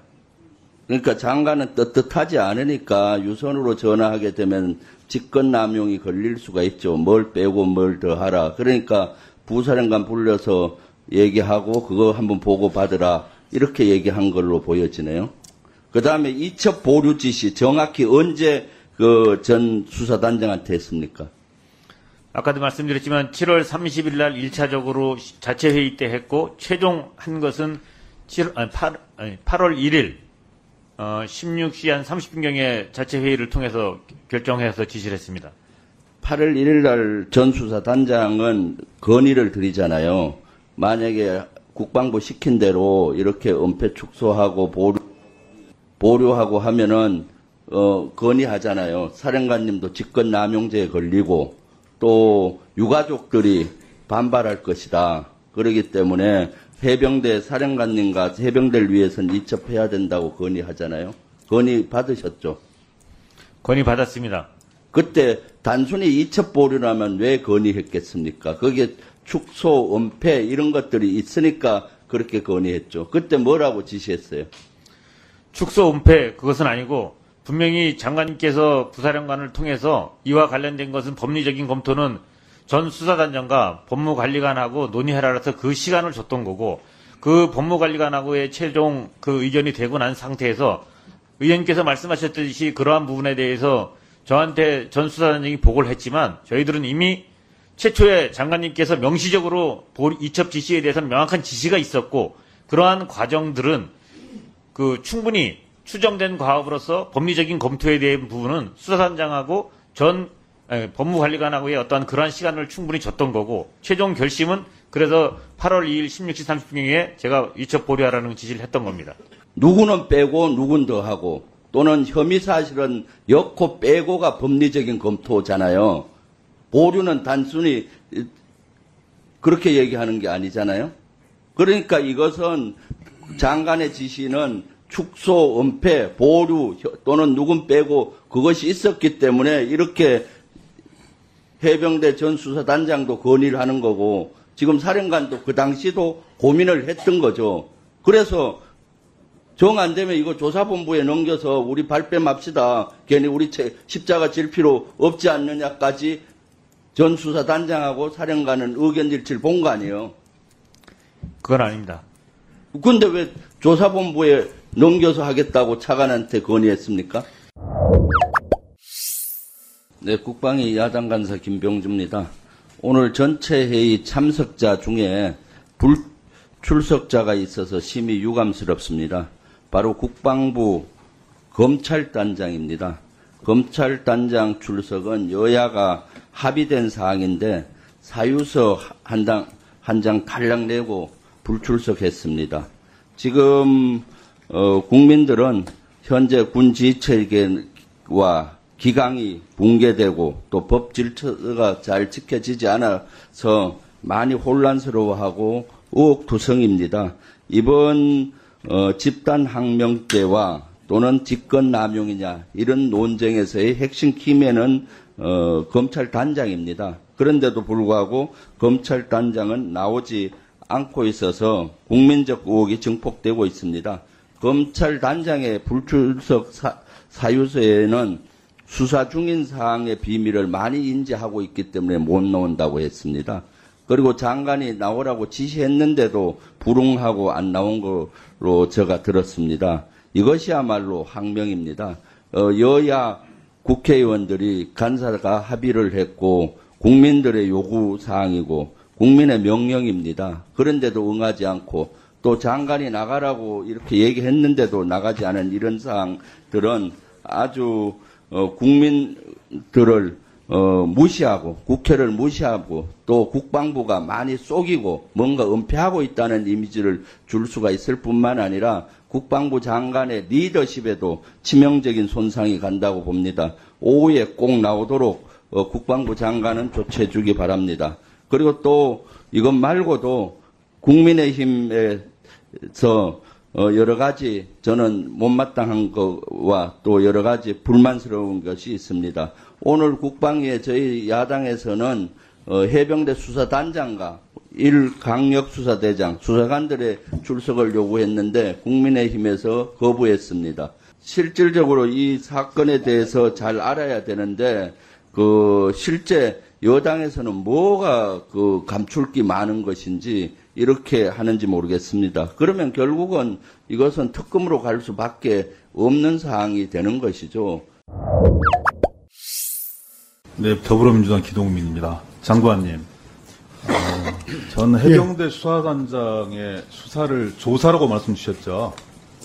예, 그렇습니다. 조사와 수사의 차이가 있습니까? 차이 있습니다. 어떤 차이가 있습니까? 어, 수사라고 하는 것은 일단 어, 강제성이 좀 있고요. 혐의가 포착 단서가 포착되었을 때 예, 알겠습니다. 그때 한 겁니다. 예. 지금 법무관리관도 그렇게 판단하고 있는 거죠. 수사와 조사의 차이가 있는 거고 해병대 수사단장의 아, 지금까지 일련의 행위는 조사 행위에 불과하다 이런 판단들을 하고 있는 거죠. 그냥 예 아니로만 말씀 주시면 됩니다. 그리고 아까 이, 이 조사본부에서 나오신 분 역시 아, 여러분들이 행한 이 여러 가지 행, 행위는 예전에는 재조사라고 그랬다가 재검토에 불과하다 이렇게 말씀 주신 거죠. 그렇죠. 근데 왜 이렇게 여러분들 기관에 가- 수임받은 법으로 명령받은 이런 권한들을 축소하고 그리고 또 스스로 낮추려고 그러는 정말 저는 좀 납득하기가 어렵습니다. 그 의도가 숨어 있는 거거든요. 법을 만들 때 저희들이 그렇게 만들지 않았어요. 아니, 들어가셔도 좋아요. 어디에 어, 검토라느니 조사라느니 이런 구절이 어디가 있어요. 제가 어제부터 쭉 한번 말씀드렸잖아요. 군사법원법, 시행령, 규정 다 찾아봤어요. 제가 읽어드릴게요. 정말 여러분들 그렇게 하시면 안 됩니다. 군사보험법 제228조 군검사, 군사법경찰관의 수사 1. 군검사, 군사법경찰 이 경, 경찰관은 범죄 혐의가 있다고 생각될 때는 범인, 범죄 사실 및 증거를 수사하여야 한다. 사망. 군 검사와 군 사법경찰관은 아, 범죄를 수사하는 과정에서 재판권이 군사법원에 있지 아니한 범죄를 인지한 경우 그 사건을 아, 대검찰청, 공수처 또는 경찰청에 이첩하여야 한다. 여러분들이 하고 있는 일들이 수사에 무슨 조사라고 잠깐만요. 규정 읽어봐 드릴까요? 법원이 재판권을 가지고 있는 군인 등의 범죄에 대한 수사 절차 등에 관한 규정이에요. 무슨 조사 절차가 아닙니다. 여러분들 기관 하는 일들이 무슨 여론조사 기관입니까? 조사를 하고 있게. 거기에 3조에 보면 상호 협력의 원칙이 있어요. 만약 여러분들은 그냥 기초 사실관계를 조사를 해서 넘기면 끝이다. 이렇게 말씀 주시고 계시는데, 그리고 법- 이 법무관리관 역시 유리한 건 여러분들의 해석이 유리한 건 적극적으로 어, 법, 이 법 조항에 대해서 설명하고 있는데 정작 여러분들이 해야 될 수명해야 될 것은 다 넘어가고 있어요. 제3조 상호 협력의 원칙, 군 검사, 군 사법경찰관, 검사 및 사법경찰관은 법원이 재판권을 가지는 범죄의 수사, 공소 제기 및 공소 유지와 관련하여 협력해야 된다. 이 항에도 수사, 기소 또는 재판 관련 자료, 이 자료의 제공을 서로 요청할 수 있다. 절차가 지연되지 않도록 해야 된다. 이렇게 명확하게 여러분들이 수사 관련 기관 간이 협조 사항들을 어, 이 법에 규정을 해놨고 규정, 여러분들이 판시한 규정에도 전부 다 담아놨던 거예요. 업무를 그렇게 그 격화시키지 마세요. 그리고 해병대 수사단장이 하는 행위 자체가 아무리 여러분들이 이 문제를 풀어나가는데 걸림돌이 된다 할지라도 여러분들 기관이 가지고 있는 수사의 정당성들을 폄하시키지는 마시라고요. 아시겠습니까?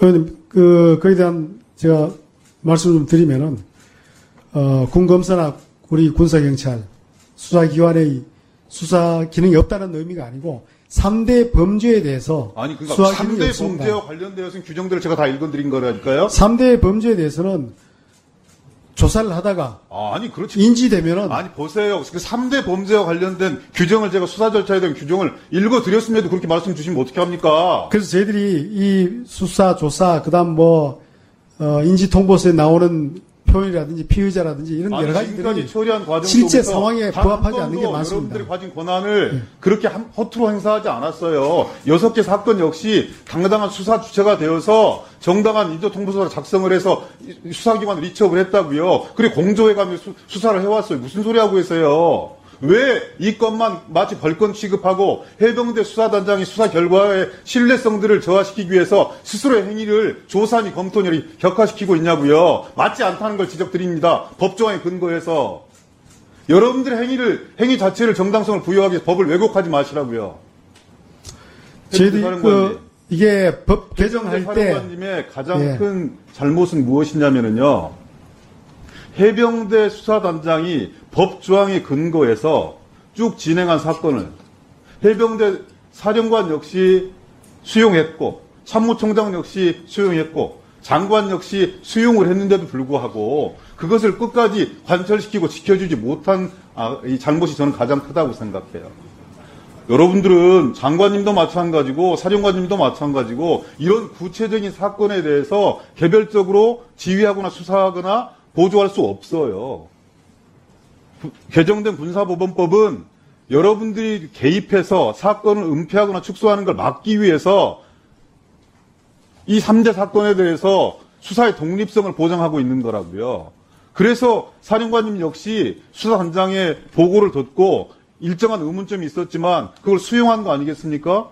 말씀 주셨듯이 삼보총장도 마찬가지였고요. 국방부 장관도 마찬가지였는데 나중에 무슨 일이 있었는지 모르겠는데 그 결과를 뒤집었다고요. 그리고 최종적인 조사본부의 결과는 애초에 해병대 수사단장에 내놓은 수사 결과와 정반대의 결과를 잉태하게 되었어요.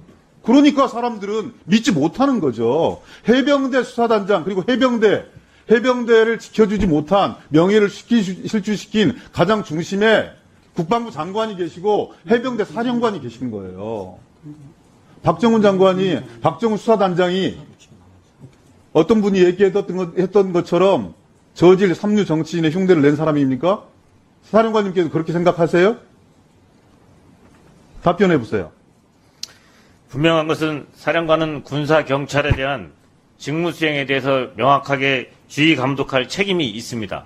구체적인 사건에 대해서 개입할 수 없다고요. 그래서 수사단장이 사령관님한테 질문을 하잖아요. 그래서 사령관님도 수사단장한테 질문하지 않습니까? 이 문제에 대해서 내가 개입하게 되었을 때 아니면 어, 이 국방부 장관의 이 이첩 보류 지시를 너, 너에게 내리게 되었을 때 어떻게 되는 거냐? 제발 그러지 않으셨으면 좋겠습니다. 직권 남용이 됩니다. 이런 조언들을 주고 있잖아요. 네, 저는 홍범도 장군 기념사업회 이사장을 하고 있는 우원식 의원입니다. 아침에 어, 국방부의 독립 그 전쟁 영웅 다섯 분 철거가 그 추진되고 있다. 어, 그래서 그게 누가 그렇게 하는 것이냐, 왜 하는 것이냐 이렇게 저희들이 그 어, 여러 기념사업회와 함께 어, 그렇게 그 성명을 발표를 했는데 그 사이에 어, 국방위원회에서 이종섭 장관이 그것에 대한 답변을 해서 어, 그 답변에 대해서 저희들이 어, 한 말씀 더 드리려고 이 자리에 나왔습니다.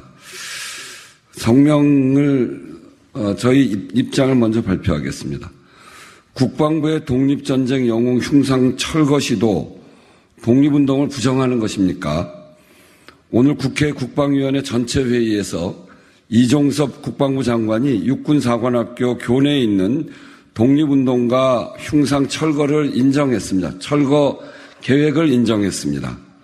이종섭 장관은 육군사관학교에서 육사 교내 기념물을 정비하는 이유로 육군사관학교에 있는 어, 육군사관학교는 장교 탄생의 요람인데 공산주의 경력의 사람이 있어서야 되겠느냐는 문제의식과 굳이 독립운동보다는 가능하면 육군 창설 등 군과 관련된 역사적 인물을 세울 필요가 있다. 그렇게 정리했다라는 인식 속에서 철거를 계획했다고 합니다. 현재 육군사관학교 충무관 중앙현관에는 홍범도 장군 이외에도 지청천, 이회영, 김좌진, 이범석 장군의 흉상이 세워져 있습니다. 그중 공산당에 가입한 경력이 있는 분은 홍범도 장군뿐입니다. 홍범도 장군이 공산당에 가입한 경력이 있기는 하지만 공산당 활동을 위해서 한 것은 아닙니다. 홍범도 장군의 활동은 오직 조국의 독립이었습니다. 홍범도 장군은 1922년 해방을 위해 각국 지도자들과 교류하기 위해 모스코바에서 열린 극동민족 대회에 참석한 바가 있습니다. 대회 참석을 위해서 소련에 입국할 당시 작성했던 조서서를 보면 직업은 의병, 목적과 희망은 고려 독립이라고 적고 있습니다. 이게 그, 그때 조서서입니다. 여기에 보면 직업은 의병, 이렇게 되어 있고요. 그리고 목적, 희망, 그러니까 소련에 입국하는 목적, 그리고 희망이 뭐냐? 그거는 고려 독립, 이렇게 쓰여져 있습니다. 그러니까 이, 분은 무슨 그 이념에 사로잡혔다거나 이것이 아니라 소련에 1922년에 가면서 내 목적은 오로지 고려의 독립이다. 나는 의병이다. 이렇게 쓰고 있는 분입니다. 홍범도 장군의 공산당 가입은 1927년에 이루어졌는데 당시 어, 소비에트 영토 내의 집단 농장 지도자였습니다. 가입 이유는 같이 독립운동했던 동지들과 함께 사는 상태에서 그들을 보호하기 위한 측면이 강합니다. 또한 어, 국적을 얻어서 토지를 받고 본인 역시 60세가 임박한 고령에 연금 상태로 들어가기 위한 생활상의 부득이한 이유였습니다. 이런 이유 외에 홍범도 장군이 1917년 볼세비키 혁명을 비롯한 소련 공산당 활동에 적극 가담했다는 기록은 전혀 없습니다. 오히려 홍범도 장군은 일본군과의 무장투쟁 중에 아내와 두 아들 등 전 가족을 잃은 비극, 크나큰 비극을 겪었고 1937년 스탈린의 한인 강제 이주 정책에 의해 머나먼 중앙아시아 카자흐스탄으로 강제 이주당한 후에 1943년 73세인, 76세의 나이로 타계하실 때까지 외롭고 불우한 말년을 보내야 했습니다. 이처럼 홍범도 장군은 빼앗긴 조국을 독립시키는 철저한 민족주의자였을 뿐 공산주의자는 아니었습니다. 또한 해방 전인 1943년에 이미 서거하였으며 심지어 박정희 대통령 당시인 1962년 이미 건국 군장을 수여하며 독립 정신을 기린 바 있습니다. 만주군관학교와 군인 출신의 박정희 대통령 시대에 이미 정리된 논점입니다. 그런데도 굳이 이 내용을 꺼내는 것은 도저히 저희가 납득이 되지 않습니다. 두 번째 논점, 두 번째 논점인 굳이 독립운동보다 가능하면 육군 창설 등 군과 관련된 역사적 인물을 세우겠다라는 인식 또한 참으로 심각한 문제입니다. 흉상 재배치를 계획하면서 독립전쟁보다는 육군의 창군 이후 영웅을 기리겠다고 하는 것은 헌법이 계승한 임시정부의 독립운동의 정통성과 우리 육, 군의 우리 국군의 뿌리인 광복군을 부정하는 처사로밖에 볼 수가 없습니다. 육사에 우리 후학대를 가르치는데 독립운동의 정신을 가르치는 것이 얼마나 자랑스러운 일입니까? 근데 그것을 재배치하는 이유가 굳이 독립운동을 거기다 배치할 이유가 없다. 이런 식의 논점을 이야기하는 것에 대해서는 정말 민족의 자존심을 걸고 용납할 수 없는 그런 인식이다. 독립운동에 힘쓰고 그리고 무장 독립운동을 통해서 그렇게 희생당한 분들의 정신을 생각하면 정말 피눈물 나는 소리다. 이렇게 말씀드리겠습니다. 국군의 역사적 정통성을 부정하고 헌법 정신을 훼손하는 반헌법적 처사이며 이는 도저히 용납할 수 없고 용납되어서도 안 되는 일입니다. 이는 박근혜 정부 시절 논란이 됐던 건국절 논란과도 아주 유사합니다. 육사에 건국절을 기리는 그런 사람들이 지금 들어가 있는 것입니까? 헌법에 명시된 임시정부의 법통성과 선열들의 독립운동을 부정하고 민족 반역자인 친일파를 건국의 주역으로 탈바꿈하려는 역사 세탁이 바로 건국절 주장의 본질이었고 이번 흉상 철거 또한 마찬가지입니다. 독립전쟁의 영웅 흉상을 철거하고 독립전쟁의 역사를 지우려는 윤석열 정부의 시도를 당장 멈춰야 합니다. 윤석열 정부는 반헌법적 발상으로 독립전쟁의 역사를 훼손하려는 만행의 진상을 밝히고 국민께 사과해야 할 것입니다. 2023년 8월 25일 홍범도 장군 기념사업회 이사장 국회의원 우원식 이상입니다. 저는 오늘 아침에 뉴스를 보고 상당히 놀란 게 있는데 육군사관학교에서 홍범도 김자진 장군 등 독립전쟁 영웅 흉상을 철거한다. 이렇게 나와 있는 뉴스를 봤는데 이거 사실입니까? 예, 그 육사에서 육사 교내에 있는 그 기념물을 다시 정비하는 계획을 가지고 있습니다. 그 과정에서 어, 육군사관학교 그러면 장교의 요람인데 어, 결국은 어, 우리 북한을 대상으로 해서 어, 전쟁을 억제하고 전시에 이기기 위해서 필요한 인력을 양성하는 곳인데 공산주의 경력이 있는 사람이 있어야 되느냐 하는 그런 문제가 제기되어서 어, 시작이 된 것 같습니다. 홍범도, 지청천, 이회영, 이범석, 김자진 장군에 대한 흉상인데 이것은 사실 충북안 중앙현관에 설치했는데 이것을 독립 영웅들을 왜 철거하는 거죠? 그래서 육사는? 육사는 가능하면, 가능하면은 육군의 창설 또는 육군 사원에게 창설이라든지 군과 관련된 어, 역사적 인물들을 하는 방향이 좋겠다 하는 것이고 그다음 물론 그렇다고 해서 뭐 독립 운동이나 이것을 부정하는 것은 절- 전혀 아닙니다. 아니 육군 그런 것들은 사관학교는 행사 때 묵념 안 해요? 묵념 다 합니다. 누구한테 묵념해요? 그 순국 선열, 호국 영령에 대한 묵념입니다. 순국 선열이 누굽니까? 어, 독립운동 했던 분들입니다. 이런 분들이 다 순국 아니, 그러니까 선열이고 이런 정신을 그분들을 기려야 그분들을 되는데 존중 안 하고 뭐 이건 아닙니다. 이분들 중에 아니지만은 이분들 중에 해군 공군이 있나요? 홍범도, 지청천, 이범석, 김자진 장군 다 육군 아닙니까? 중요한 것은 어, 공산주의 활, 그 공산당에 가입했던 사람들, 사람 누구예요? 공산당 소련 공산당에 가입했던 사람도 있고 누구예요, 공산당 활동한? 사람도 있습니다. 홍범도 장군조차도 공산당에 물론 가입했지만 1943년에 석을 했고 박정희 대통령 당시 62년도에 이미 건국훈장을 줬었고요. 다 이- 해서 이것을 기리기 위해서 독립 정신을 기리기 위해서 했는데 지금 한미 한일 관계를 그 좋게 하기 위해서 철거하는 거 아니냐는 의혹이 일고 있어요. 왜 이 시기에 이렇게 존중받아야 되는 분들, 존경받아야 되는 분들의 흉상을 다른 데로 옮기고 철거하고 이렇게 하는 겁니까? 어제 늦은 밤까지 국민의힘과 협상을 위해서 최선을 다했으나 끝내 여당이 불참했고 잼버리 혈안 질의가 파행에까지 이르게 된 거에 대해서 유감스럽게 느낍니다. 개인적으로는 매우 참담한 심정입니다. 어제 밤늦게까지 국민의힘에서 요구한 오늘 출석 대상자 중에 경호처장을 제외해달라. 그리고 그들이 요구한 출석 대상자들에 대한 안을 받아들이면서까지도 협상을 하고 오늘 잼버리에 대한 긴급 현안 질의를 정상화하려는 노력을 했는데 그럼에도 불구하고 국민의힘은 책임 있는 협상의 태도를 보이지 않고 오늘 이렇게 불참을 했습니다. 책임 있게 잼버리 사태의 원인을 규명하고 대안을 마련하는 것은 국회의 의무입니다.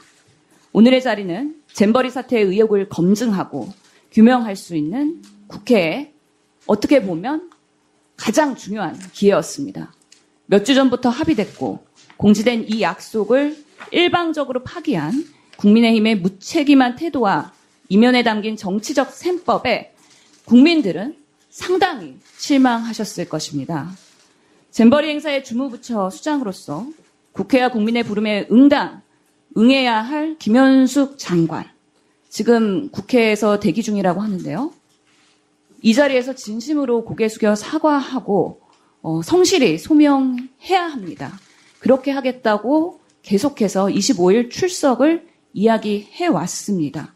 그럼에도 불구하고 지금 국회에 와 있는데도 불구하고 그리고 여야가 합의한 전체 회의에 여가위가 열리면 장관으로서는 기본적으로 참석이 어, 당연시 되는에도 불구하고 지금 여당의 이런 불참에 본인도 같이 묻혀서 어, 참석을 하고 있지 않습니다.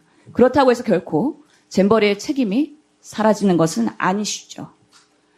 지난 19일 신림동 성폭행 사건이 생기면서 이틀 만에 피해자는 세상을 떠났습니다. 연이어 발생하는 사회적, 신체적 약자를 위- 향한 묻지마 범죄. 이런 피해자의 예방과 보호를 위해서 여가부, 그리고 국회의 역할이 있습니다. 그리고 여가부가 앞으로도 조직을 재건하고 제대로 된 기능을 정립하기 위한 정책 방향 설정 매우 중요한 시기입니다. 잼버리 사태에 대해서 한참 어, 같이 책임 있게 검증하고 국회와 여가부의 협업이 중요한 조금 짧게 시점에서 얘기해 주시겠습니까? 그 부분은 네, 그 의사진행 발언 하시면서 하시면 좋겠습니다. 예, 잠수를 타버린 여당과 여가부의 모습을 그냥 묵인할 수는 없습니다. 그렇기 때문에 여가부에 요청합니다. 빠른 시일 내에 지금 회의가 열리고 있는 만큼 출석하셔서 책임 있는 모습을 보여주시기 바랍니다. 김현숙 장관님, 그리고 국민의힘 의원님들 끝까지 기다리겠습니다. 제발 부디 자리에 돌아오시길 당부드립니다. 이상입니다. 어, 장관의 위법한 국회 출석 거부로 오늘 현안 질의가 이루어지지 못한 것에 대해서 먼저 깊은 유감을 표합니다. 이 전 세계적인 망신을 산 잼버리 파행에 대해서 국민들 앞에 책임있게 소명하고 사과하기는커녕 25일 국회에 가서 해명하겠다라고 큰 소리 뻥뻥 치더니 막상 국회까지 와놓고 회의장에 얼굴도 내밀지 못하는 이런 상황이 참 부끄럽지 않은가 묻고 싶습니다. 잼버리 관련한 내용은 앞선 회의에서도 말씀을 드렸고 다른 의원님들께서도 말씀 주셨기 때문에 길게 말씀드리지는 않겠습니다. 다만 오늘은 현안 질의뿐만 아니라 법안 상정과 결산 심사까지 예정되어 있었습니다. 아, 특히 결산은 국민의 세금을 잘 운영했는지 국민의 대표자인 국회가 따져보는 과정입니다. 잼버리 책임을 피해보려고 장관이 해태할 수 있는 의무가 아닙니다. 그런데 김현숙 장관은 오늘 불출석을 통해서 그 의무를 해태했고 근태와 업무 태만을 이유로 수많은 기관장들을 해임했던 윤석열 정부의 어, 공직사회 기강이라는 기조상 이 사유만으로도 저는 김현숙 장관을 윤석열 대통령이 경질할 이유는 충분하다고 판단합니다. 그러나 윤석열 정부와 국민의힘은 여전히 오늘 이 순간에도 김현숙 장관을 숨기고 또 지키기 급급합니다. 어, 오늘 장관의 불출석으로 예정되어 있던 법안 상정과 결산이 정상적으로 진행되기 어려워졌습니다. 특히 장관의 출석 거부로 인한 결산 심사의 지연은 결산에 대한 심의 의결을 정기회 개회 전까지 완료해야 한다고 규정했던 국회법 제128조의 2에 반하는 행위이고 헌법이 규정하고 있는 국회의 예산심의 확정권을 국무위원이 윤석열 정부가 명백하게 침해하는 행위라는 점을 분명히 어, 말해 두어야 할 것 할 것 같아서 의사진행 발언을 요청드렸습니다. 저는 여성가족위원회가 여성가족부 김현숙 장관에게 이 책임은 두고두고 오늘뿐만 아니라 분명하게 따져 물어야 한다고 생각합니다. 특히 국회 결산심사는 정부의 예산 집행을 두고 국회가 감독하고 승인하도록 해서 행정부의 예산에 위법부당한 집행에 대해서 정치적 책임과 시정 조치를 요구하는 입법부의 핵심 기능입니다. 국민의힘의 일방적인 정치적 술수와 정, 어떤 이해관계에 따라서 윤석열 정부가 국회의 정당한 견제장치마저 무력화하려고 들고 국민 앞에서 어떤 감독도 받지 않겠다는 것은 헌법과 민주주의 원칙을 위배한 독재적 행태와 다름없다는 점을 다시 한번 강조하겠습니다. 행정부가 국회의 견제를 받지 않으면 않겠다고 한다면 그게 독재 아니고 무엇이 독재겠습니까? 다만 이 제대로 된 결산 심사를 위해서 이 자리에 김현숙 장관이 출석해서 의원의 질의에 성실하게 답변해야 할 법적인 책임과 의무를 다하도록 어, 위원장님과 간사님께서 해주셔야 한다고 보고요. 이 정부가 비상식적이고 위법한 행태를 한다고 해서 국회가 헌법이 규정한 우리의 권한을 내려놓아야 할 이유가 되지는 않는다고 생각합니다. 그래서 어, 위원장님과 동료 의원님들께 결산 상정을 잠시 미루고 어, 국회 증감법 제5조에 따라서 위원회 의결로 김현숙 장관을 증인으로 정식 출석 요구해서 출석 요구서를 송달해 주실 것을 요청드리고요. 우리 위원회가 충분한 구속력을 확보하기 위해서 국회법 제65조에 따른 청문회 개회를 앞서 말씀드린 것처럼 의결해 주셔서 잼버리 대회를 둘러싼 진상을 철저히 파헤칠 수 있도록 결단해 주시기를 요청드립니다. 김현숙 장관이 이번에도 국회의 정당한 출석 요구를 거부한다면 국무위원을 대표해서 한덕수 국무총리에 관해서라도 출석을 요구해서 이 반복적이고 의도적인 국회 파행을 윤석열 정부가 유도하고 있는 데 대해 명백한 해명과 사과를 받아야 한다고 저는 생각합니다. 모쪼록 이 작금의 사태에 대한 법률 위반 행위에 관해서 윤석열 정부에게 이 모든 책임이 분명히 있음을 어, 명백히 하고 결산 심사가 책임 있는 정부위원 출석하에 이루어질 수 있도록 어, 논의해 주시기를 요청드리는 바입니다. 이상입니다. 이게 나라냐 이게 나라냐 우리는 끝까지 간다. 촛불이 이긴다.